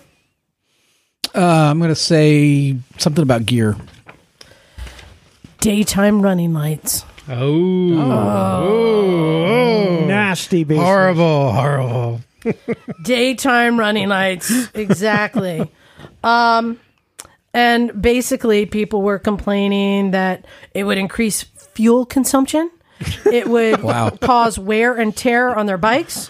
Riders Hmm. would be continuously replacing bulbs, and riders traveling in groups would blind other motorists. These were all the Hmm. With- reasons why they weren't having With, with those blinding six volt headlights they had in the 1970s. Exactly. yeah. yeah. Blinding yellow lights. yes. They again they formed groups and, and, and created signs and protests and of course we know how that went. Mm-hmm. It's now basically I think Standard. common around the world Pretty much. Yeah. to have daytime running lights. But what amused me was the reaction. And is it bikers? Is it just people don't like being told what to do? I think it's just people. Well, it was the same thing when they did the seatbelt laws in the U.S. Yeah. We all were like, no way, we're not wearing seatbelts. Yep. And now we all wear seatbelts. Yep. 55 mile an hour speed limit. Yeah. So here's another one I found out also from 1970. This was a big one I wasn't aware of, but apparently, Emma, you were. Oh yeah. They almost banned the racing at Isle of Man. Oh yeah. Ooh, yeah. Now, somebody who was just there, and I mean, it is in the DNA of everybody. Because I was actually commenting to Kat, I'm like, I find it really fascinating that the people on this island who live and work here Right. Are all part of it. are, are all part of it and accept that everything just gets shut down for these people to get on these, you know, Right. bikes and whiz around So, town. In my defense, I was a child at the time, but I've actually studied this period of time, and it's it's a fascinating period of time. So the 1970 TT was marked because there were seven fatalities. Six at the TT. I think one was at the Manx. Right. Or, or But you know, y Yeah. it, it's and some were spectators. Exactly. So there was this huge outcry that the race should be stopped. And it was a period of time it's a it could only really have happened then because right around sort of like 69 70 71 people were really figuring out how to make these things go fast i mean big horsepower was a thing in 1970 but brake and handling technology still wasn't there so hence the bikes were going very very fast but really were quite ferocious and that led to so many fatalities now the decision was made to keep the race going and the decision was based because it was so entrenched in biker culture in Europe it was felt that if you took that away, it would have a very destructive effect on biking as a whole because people would be um, getting their sort of race jollies out on the street. Um, and Hmm. Um, then and you have more controversies. yeah, and there, there would it, basically it would be a very, very bad thing. yeah. Hmm. Yeah, And then in 2016, five died again. right. So they I- they seem to revisit it, but like I said, as somebody who's been there, I see it's It's just so such a entr- part. it's so entrenched in the culture. yeah. uh, And similarly enough, I mean, I do try and keep these topics on, um, m- on motorcycling. But if there are parallels to be drawn, I'll draw in other uh, subjects. Does anybody in here know about the 1955 Le Mans? Yeah. So the 1955 Le Mans still holds the record as the worst accident in motor racing history. So the story goes there was a lot of players involved. Um, but the the very very short story is a veteran French driver driving an enormously powerful Mercedes smacked into the back of an Aston Martin absolutely flat out um, launched his car into the crowd of spectators. Oh, And there were just multiple fatalities, just hundreds of injuries. Interestingly enough, they did not stop the race because they deemed that stopping the race would make it so hard for the, the these huge fleet of ambulances to come in Oh, 'cause everybody would leave. Yeah. because everybody would leave. So hmm. Interesting. then there was this huge, huge um, push to stop Le Mans. It's too fast. It's too dangerous. The spectator stands us too close to the main straight. Blah blah blah blah blah. And yet here it is. It's still going on. And there have been safety concessions. Um, you know, the spectator stands have been moved back from the main track a little bit, but it's still damn scary. Mm-hmm. They're still scarily close even now. So that's another iconic race that's had these enormous controversies over the years. Um, but the other yet one I it- heard about was it still remains. the Irish road racing. Yes. I think they're they're it's having a insurance. hard time. It's and, insurance. and, and yeah. that's what they're saying Yeah. will probably happen eventually with the Isle of Man. As Well, insurance companies will- eventually, and yeah, you know, this will is going to cover it. affect all forms of, of motor racing. And unfortunately, the motorcycling is probably going to go first s- simply because of the volume. The reason why car racing um, will last longer is because there's a lot more money involved, as you saw with Silverstone Liza. Mm-hmm. Um, you saw what big business motor racing is. But eventually, what's going to drive all of this is Electric. just the liability from insurance. Yeah. Well, it, it is fascinating that things like Isle of Man still happen when we have all these other things that there are fears that are unfounded and not based in facts. So I found another um, article that came out recently. Not an article. It's well, yeah. Um, it's from this guy who is a a doctor. Yes. An emergency room doctor. And he tells a story about how he had a guy come in who'd had a motorcycle crash at high speed. And um, other than some like abrasions, and I think may- maybe broken bones, um, his head, like no, like maybe a concussion, but he was alive and recovered fine. But when he inspected the helmet, like the helmet had been ground down and like nothing. And he knew that this, he would not have survived the helmet really made a difference. And this is a guy Right. is a rider too. So he sees, he sees the ones that come in that he knows that the helmet saved the life, right?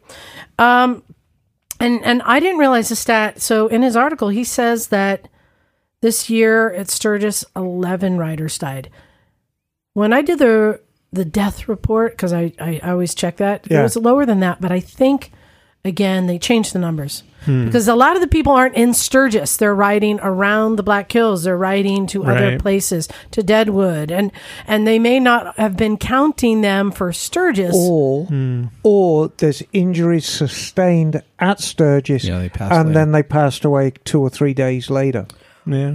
or they were on their way to or from. Right. And, you know, Hmm. Right. it, is- it all becomes part of it. So uh, we know that the numbers are pretty high. And again, like we talk about, the Isle of Man has almost been canceled a few times because of deaths. Yes. Yet every year, the number is around 10 at Sturgis, which amazes me. And m- we talked about these accidents and how they happen. So, um, but oftentimes it's lack of gear, lack of helmet, which just shocks me. Um, so he said that um, the risk of death for motorcyclists in crashes is 30 times greater than for car drivers and passengers. Okay. Okay. Three quarters of all motorcycle deaths occur at low speeds, 30 miles per hour or less. Okay. Do, do you know why? No gear. Or hit by cars. In residential areas. That is because the enemy of the motorcycle rider is not so much the ground as it is the car. Mm-hmm. Right. And that is, uh, uh, yeah, the biggest thing. Um, 80% of reported crashes result in injury from motorcycles, and about 44% of crashes are fatal. Um, these these huge numbers, right? And says that the you know of all motorcycle protective gear, the helmet appears to be the most important. And here's where it gets interesting. Why why should people care, right? Why can't everyone have their own right to choose? Here's the big question, right? He says failure to wear helmets while riding a motorcycle leads to an increased incidence of severe brain injury and long term disability, which unnecessarily costs the U.S. taxpayer 1000000000s of dollars each year. Okay. Uh, the NHTSA estimates that helmets reduce traumatic brain injury by 67% and mortality by 35%. So, um, all but 19 states have repealed their mandatory universal motorcycle helmet laws um, because in 1975 they all had them, or prior to that, they all had them because you had to have it if you wanted to get your funding for your highways. It was a national law. Really? That got repealed in 1975, so states were free to do what they want. So California had helmet law before it didn't. Before it did. Helmet law, there wasn't a helmet law. Till the 90s here, I think. Yeah. Right. So I think, but it may have been earlier. Um, hmm. It uh, in 1975. Well, no, no, I'm not remembering if there was one in 1975. I moved to Hal- California in 76. So I'm Mm. not sure. I moved here in the 80s and it didn't have one. Late 80s. No, Yeah, Hmm. but it might have had one prior Earlier, to yeah. 1975. So, um, but he says, um, who pays? Where does this billions of dollars? So, um, two decades. Da, da, da, da, da, he says that basically it comes from the society, public, com- taxes, from insurance, from Social whatever. Security. It, yes, Yeah. because that you know that then everyone who ends up having to you know uh, survive off social security because of injuries from motorcycles, you know that's that's taken away from everybody else's social security a little bit. Yeah. So he says, uh, he says about two thirds of care is paid for by public funds. Okay. So I mean, it's it's controversy, but um, yeah, it- it's interesting re- reading all these things and, and hearing how in places where they're forcing safety on people and no, I don't want it. My light, my headlights are going to burn out. I, that vest is ugly. I don't want to wear that helmet. It is quite controversial, but you know Well, what? Oh, let me play devil's advocate here, though. I not disagreeing with the with the facts. I'm saying it's easy to get to. Well, people shouldn't be riding motorcycles then, because if it's it's that much of a cost on taxpayers, let's just stop motorcycle riding completely. To me, I'll tell you, I'll tell you the solution. That's the extreme. It is the extreme. Take, but that's yeah. devil's advocate, but it, slippery slope. you know, and I and I've I've long said this before. I think that things need to be tethered together. I think if states want to have lane splitting, then they should also tether that to a helmet law, right? Um, sure. I think that there should be things with insurance companies that um, if you wear a helmet, you get a discount. You know, stuff like that. I think that there's ways there to incentivize. Well, that's probably done by the insurance companies, just based on where you're located and whether or not there's a law. Yeah, and I Yeah, mean, I you don't- know, there's- insurance companies gather so much information Yeah, and from there- everywhere. and but but come I- up with this outrageous figure, and you will pay this. Okay. Oh, and don't ask us for any money to pay out either. Yeah. Mm-hmm. But I, I I find it fascinating though just people's reaction. I don't want to be told what to do, even though it's better for me and for society. Yeah, Which is is Well, there's How the it- leap how it of, plays out. There's the leap of faith is in in a lot of ways as people, and I'm not saying as people, you know, as Americans, as motorcyclists, as Europeans, doesn't matter. But people in general can be quite selfish, and Yeah. if it's if it's for the good of society, becomes a hard sell. But it's hard. I mean, so what about other sports? What about surfing? What about rock climbing? Well, Oh, no, the same applies. It's the same boneheads who are, you know, it's saying, oh, yeah, I mean, surfing, if ever a sport you should wear a helmet, Hmm. is surfing, especially somewhere like Santa Cruz where there's Yeah. rocks to crunch against. so what I'm saying, you know, so my point is like, where do we draw the line between? Are we going Right, and to eliminate well, well, anything uh, that's do- any adrenaline related? Because it might I cost the don't- taxpayer money. I, you know, I, that that seems like a pretty extreme Again. way to go. yeah. But I mean, it's I mean th- then the question is you know what price are we willing to pay for fun? Because that's kind of what we're talking about here, isn't it? I mean, these are things we do for fun. There's a risk involved, and it's a it's a question of you know how we mitigate that risk. You know, and it- and and it seems it seems awfully uh, stilted to say that you know because we can't mitigate or people don't want to mitigate this risk, we're just going to take it away entirely Right. that that seems extremely heavy-handed and, and an overreach really in and of itself so you know you want to, people you want people to be able to do things they want to do as long as they're not harming others and especially and hopefully not I themselves mean, case in point, football. yeah i mean that's something that's something that's been a controversy for quite a Oh, while Exactly. and, And, and, and it's the- still a billion dollar industry. right I- and people are still getting injured I have I have an idea. What's I that? think I have a solution. All right, I'm going to ask you a question. I, and I know you don't know the answer, but just make up a number. How many motorcyclists are there in the U.S.? I did know this at one time. a cajillion. Just make up a number. I think there's probably f- three, four million. Okay, three four million times one thousand dollars comes to Uh, three billion. four billion yeah. which is how much we're spending every year on head injuries. So here's what I propose enact helmet laws in all 50 states, but every motorcyclist gets a free moto compo. we break even the first two years. how how much do you how much are You got to wear a helmet. You have to wear a helmet for everyone. Emma, did you think that's a win win? i don't Moto, know. moto compacto. but but most I injuries think that's a lose lose. Uh-huh. because because most most injuries are at low speed anyway, right? okay, then Exactly. everyone everyone gets an Amigo. Oh. That might be even more dangerous. They should be outlawed Oh, completely. But I understand. No, I hear you, Liza, and I think you're on the right track. Give them something they want. Yeah. Um, Let them eat cake. Uh, exactly. we got we got a lot of emails, so let's get to these. Uh, I'm going to start with the first one, and this one is from. well, you just said I'm going to start with No, start with the first- last one. yes. let's start with the first one. Yeah. Start with the last one. No, no, start with the first one. No, we should start with the last one. Work our back way back to the first Uh, one. okay. All right, very Uh, good. this one is from Mike D. Mike, D, come on, D. He says, Rest hey, in peace. Hey, misfits. I got Beastie six, Boys." six quick quick points for you. Yes, Number one, the last podcast was very entertaining. Grazie. Hmm. Two, glad you're back, Liza. Three, the B team did a splendid job while Liza was hobnobbing in Europe. Yes, Yes. they did. Four, Naked Jim's moto dating game voice was kind of creepy and gave me a bit of the heebie jeebies. Should have been in the room with them. Five, legalized lane splitting is and always be my lit- litmus test on whether I live in any particular state. okay. Nice. Interesting. Six, not leaving California anytime soon. and seven, a possible misfit sponsorship that includes the Isle of Man. Oh boy! Hmm? There you go, Mike D. All right. Mm. So apparently, if you attend an American football game, this is for our European listeners, you will hear a lot of grown men yelling "Come on, D!"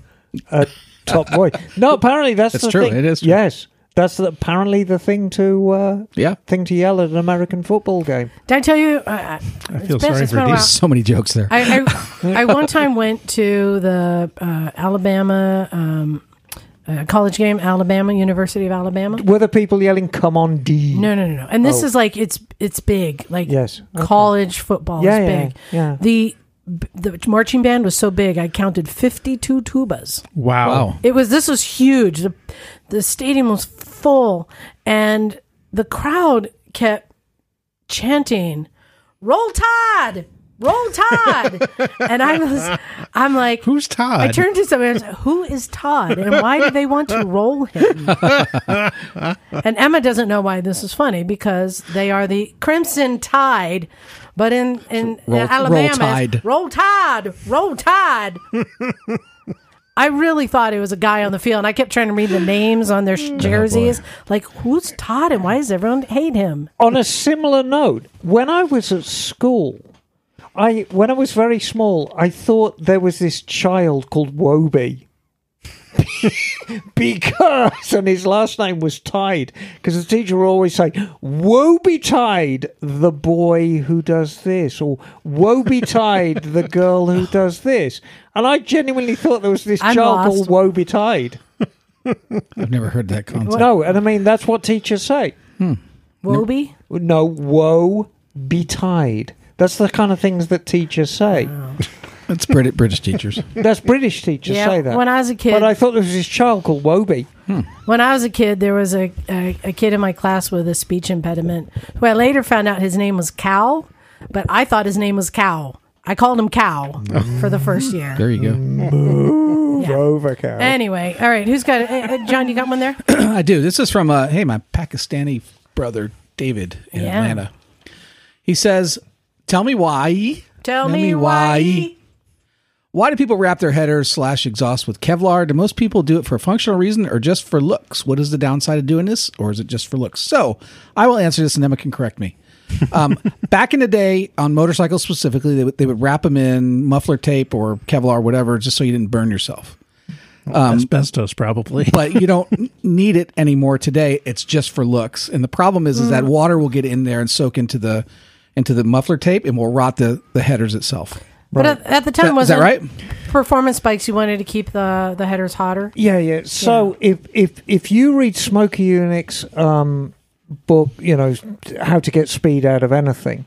Um, if you want the ultimate speed, you want the combustion chamber temperatures high, and the way you keep your combustion chambers chambers temperatures high is by containing heat within the exhaust. So by wrapping them, um, theoretically, Insulating them, basically. there's a problem. And the problem is most Japanese and European bikes, excuse me, have double skinned exhaust. Mm-hmm. And so by wrapping them, you're actually not doing a great deal. Oh, some are even triple walled now. Yeah, right. To keep bluing to a minimum. So you're not really doing much, but it's kind of that. It's that little nod. It's that little nod back to cafe racer culture back in the old and, days. and choppers, yeah. and, yeah, ploppers. And, and also f- one one thing that I've heard about that is that because the you're you're keeping the heat in the exhaust pipe, um, that that concentrated heat will end up fatiguing the metal faster over time. Right. Um, in addition to put the It- possible possibility of water getting in. It's it's simple. It, it is it is the cafe racer in that it was intended for performance purposes and racing, Mm-hmm. but has now just become an aesthetic. Right. And funnily enough, back in the day of Triumphs and Tridents and Nortons and BSAs, we didn't have the, the tape. You'd put springs on the exhaust, you put large diameter springs over the downpipes to keep that heat in. But interesting enough, something has just came come to me is two strokes, you get a secondary burn of the unburned oil The combustion in the chamber. in this exhaust, which is why two strokes smoke less when they're hot than when they're cold. So if you wrap the exhaust and you actually get the temperature up in the exhaust, you could probably get the smoke down on a two stroke. You're Yeah. getting a real hot secondary burn on the uh, on the oil. That's interesting. Yeah, lovely jubbly. You have one there, Emma, from Tucker. I'd love for you to read. From Tucker. Yeah. Oh, here we are. From Tucker. Hey, Do you know Tucker. who that is? Yes, I know who this is. Long time no see. This is Tucker getting in touch from Portland, Oregon, where the tail end of a wonderful US motorcycle adventure begins. Hope you are doing well. I've been missing the garage a lot. I was in Lab Monster mode wrapping up time sensitive experiments for a couple of months before leaving. Looking forward to catching up and wrenching with everyone after what sounds like a super eventful summer. Every year I fly into Minot, uh, ND. Where's ND? North Dakota. North Dakota. Why not? Is it Minot? Okay. Why not? To work for my cousin and uncle. I supplement their crow during harvest as a combine operator and general do what's needed guy. See attached photos for scale. These vehicles are literally two stories tall. I, these combine harvesters they have out there are just enormous. They farm over 10,000 acres of wheat, canola, beans. Give me the beans, darling! um, and sea with only a four man team. This year, motorcycle content, get to the motorcycle content. I put touring biased shoes on the T7 and planned a beautiful link up through the Northwest and Midwest states. Outside of practically running sideways in the wind across Nevada and the salt flats of Utah to stay on the dry side of the storm system, the trip has supported so many smiles per mile the curves on Sonora Pass, riding on muleback through eastern Sierra Sonora Pass is great. with Partners Mule Team, picking up my dad in SLC for a midway mini road trip to see the wild horses living on Pilot Butte in Wyoming, and through the awe inspiring Wind River Canyon, and then from North Dakota to Portland. Inverting Clark's return journey, he and Lewis split up through Montana. Anyway, I wanted to say hi and update you, but I really wanted to say a thank you. No doubt this trip has changed my life, and the garage is at the root of what made it possible. Cool. Emma probably doesn't remember this, but she gave me the moto therapy I needed to let go of my first bike. It was an 80s XS650 that had been struggling to keep alive on a student budget since 2013. Since then, the people I've met at the Recycle Garage helped set the foundation for this trip, e.g., teaching me how to change a tyre in a pinch w- or after one, practicing solid street ki- skills with Micah at Z2, Cool. and showing me how to ride in the dirt and gravel. Can't get to rural North Dakota on paved roads. Knowing you all has helped me become a well rounded motorcyclist. This is a true gift. Thank you, thank you. See you soon and all the best, Tucker. Aw. And he's That's great. included some lovely pictures of him with combine harvesters. And I know they're John Deere's, and you know how I know they're John Are they Deere's. green? They're green with yellow wheels. You know, there's somebody who built a, a uh, John Deere themed Vespa once. Did you really? Yes, not me, but somebody did. Yeah, Tucker's a good egg. All right, uh, Bagel, you got one there? I do. I have an email from uh, Matthew Schuler, Hey. Hey, numbnuts. aka Numbnuts Matt. Yeah. And he writes, "Hello, misfits. Numbnut Matt's reporting from S- in from SoCal. I am on a road trip from the Bay Area for a weekend in LA. Temperatures were in the 60s and 70s the entire way Friday, mostly sunny and negligible wind. Highway 1, aka, aka Pacific Coast Highway, is closed right in the middle of Big Sur, so I had to take 101 most of the way south. Still, it's a nice ride. Mm. The roads were in excellent con- condition, traffic was mostly light to moderate, and the views through California's garden patch were phenomenal. Hills and mountains on either side, quaint and interesting agricultural towns, and beautiful blue skies all the way to the coast. Coming over the hill and around the bend at Pismo Beach and seeing the coastline stretch out in front of you is always amazing.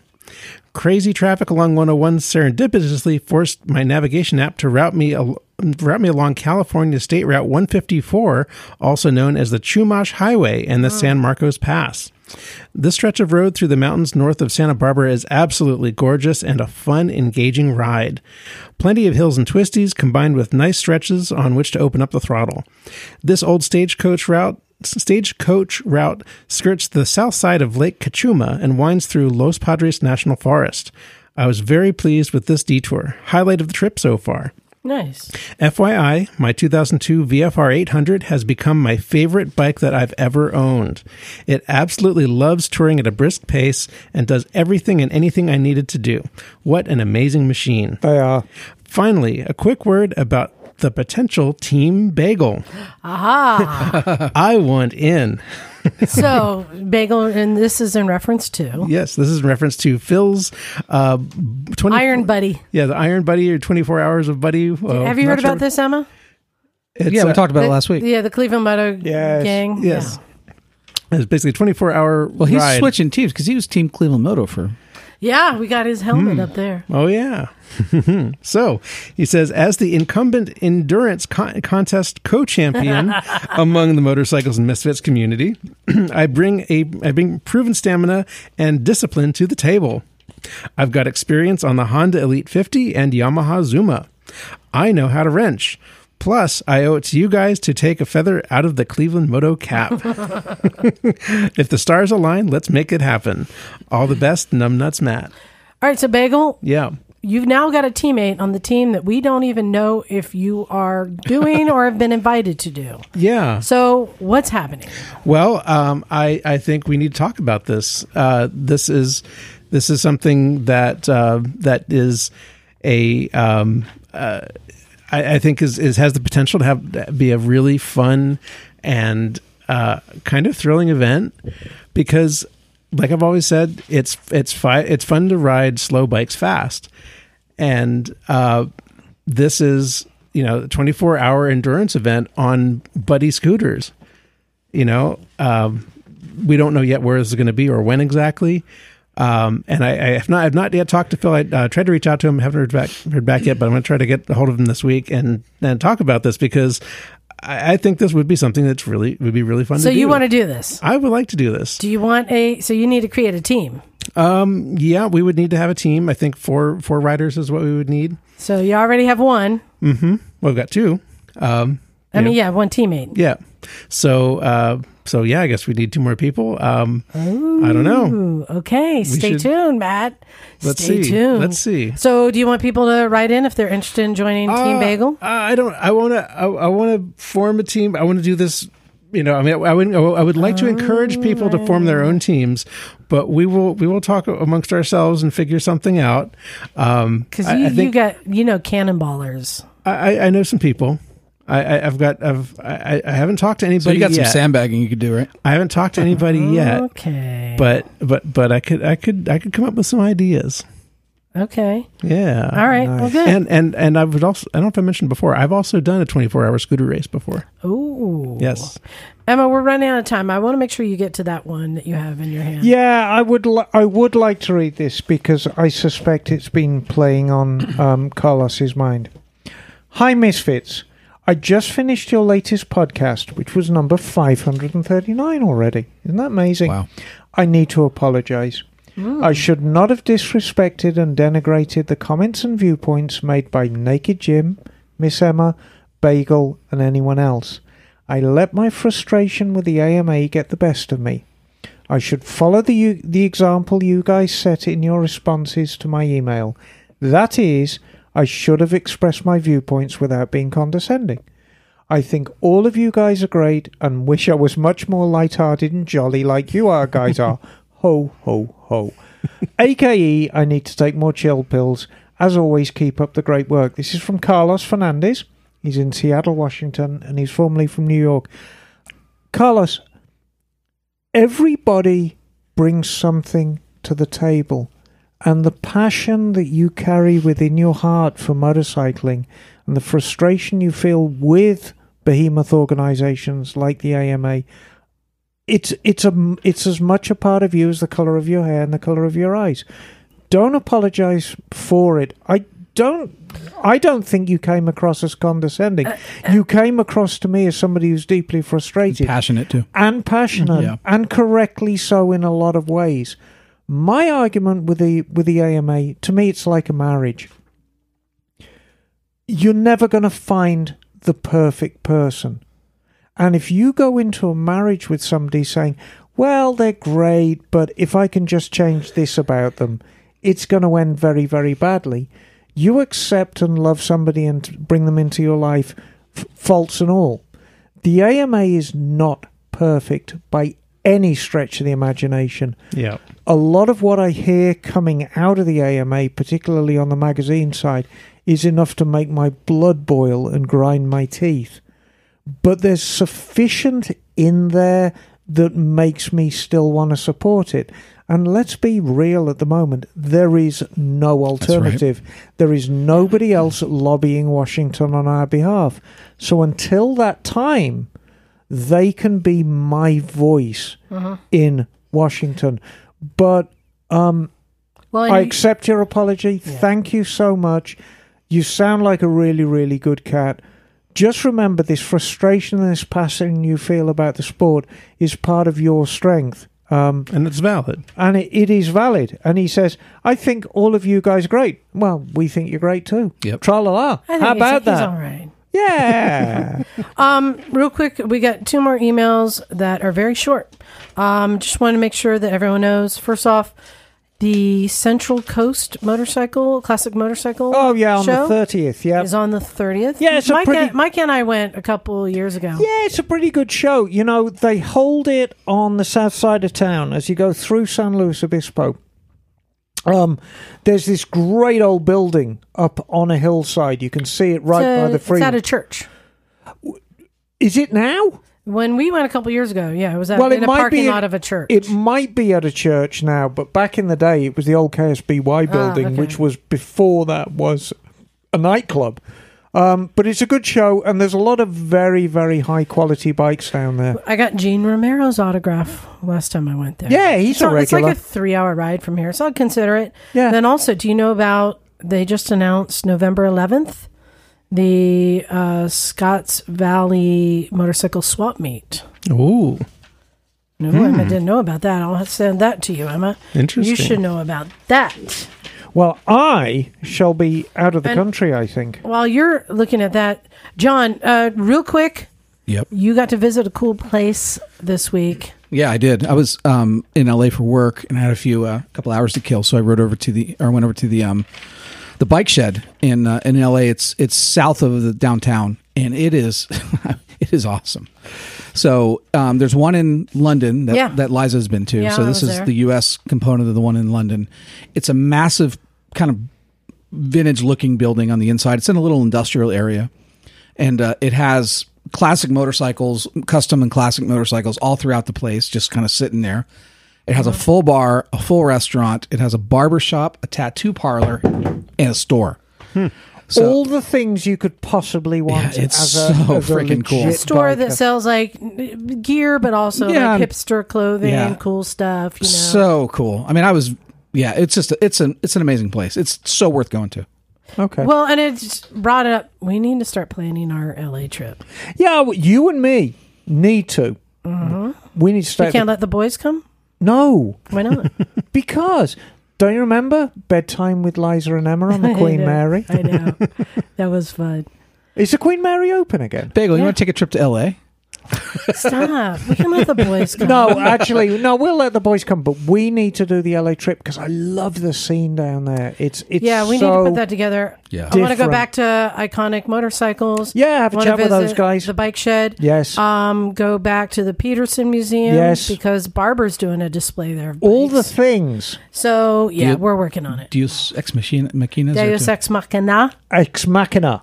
and you can go get a um, a sandwich there. What's those sandwiches that they put together? Panini? A panini. yes. Well, Bagel, so glad that you were. Yeah, so Here. fun. Yeah. It's Yeah. That lovely was seeing it. Bagler in the flesh. Yeah, I was glad. I like was it when come you're by. here because then you can actually see how many scooters I have put into this room. Yes, I and see. I think if you want to get them, and there's there's two that I wanted to make sure you saw that are up in that corner. We'll get there in a second. okay. but they uh, they are here. You were represented. Oh, thank so, you. um, I want to say something before we Okay. close, and I've been meaning to say it for a couple of weeks. I forgive you. Oh no, this is Well, it's okay. one of the people that I was on the Dolomites tour with, Ken Byrne, is a l- lovely man, and he sent a lovely little care package of like a gazillion friggin' little plastic ducks, and we'll talk about Yeah. yes. So you know about the ducks, um, but um, he's got this daughter who I uh, haven't met, who makes these fantastic earrings, and I've got some lovely, lovely earrings. So thank you for the care package, um, Ken. It's very, very sweet of you. I love everything within it, um, and we'll talk about the method of distributing these ducks another time. But the the idea being is you find a priceless artifact in a museum and put a fucking plastic duck on it, and then leave. Oh, that's, that would be great. Yeah, no, and I mean that was the that was basically the method of his trip. Do- dozens of going nuts around the world. So yeah, I mean we let the cat out of the bag now. In Or the fact, duck out of the pond. yes, or the duck out of the pond, as it were. So there you go. So cheers, Ken. All right. Well, um, I think that wraps it up. Uh, Bagel, you're heading back. Uh, later this week, yeah. Yeah, Emma, are you- you already gone to TikTok videos? Well, Like there's, you couldn't there's- wait two seconds. no, there's one with a cat, and I didn't mean to go there. You know what I'm with these Oh, my TikTok cat videos. I'm sorry. Did you hear it go meow? Yeah, Yeah, I'm sorry. you're, I'm sorry. I'm sorry. It's just I'm like it's cat, cat. we're They're closing cute. up now. Just hang with us. Emma. Well, I we're ca- I'm almost not done. sure if Um, I can. Big, big thanks to all of our listeners. Big Yeah. Yes. squelchy love. And we, we have more emails we didn't even get to. I think we're going to save these for next week. So I think we should. yeah, yeah. There's people have been sending us ride reports. Thank you very much. And uh, yeah, if you have, And we asked for that. We said, get out Yes. and ride your fucking bike and send us a report. And those that did, God, thank you. and uh, yeah, if anyone would like to trade a Nikon for an Africa Twin, Call Eliza. call me.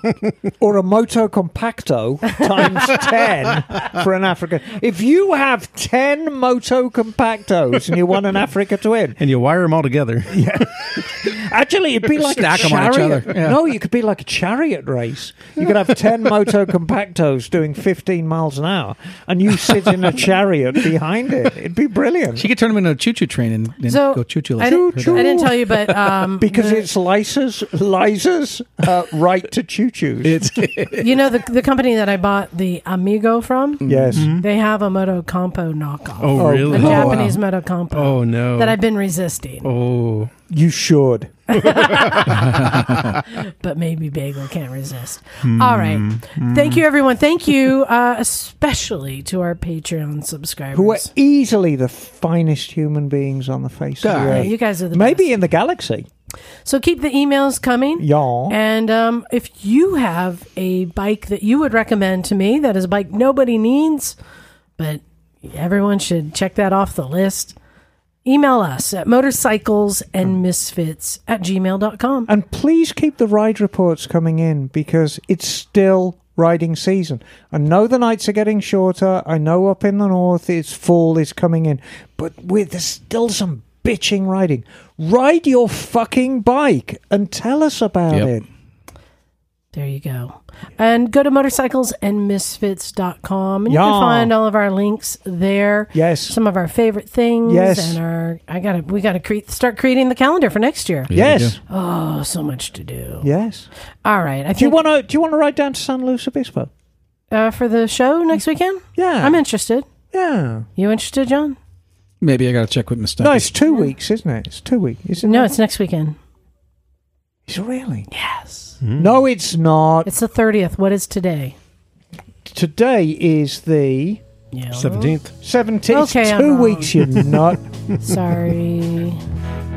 So two weeks. Yeah, yeah, yeah, yeah. Time does fly talk by, about that. though. Let's- yeah, no, let's talk go down. Okay, cool. Ready to get out, get out of here, everyone? Yeah. Yeah. Right. Thanks, everybody. This is Eliza, Stumpy John.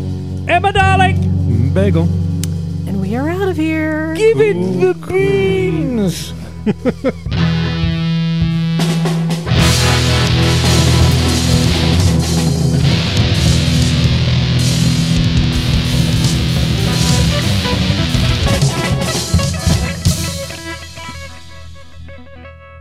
Give it the cool cool beans.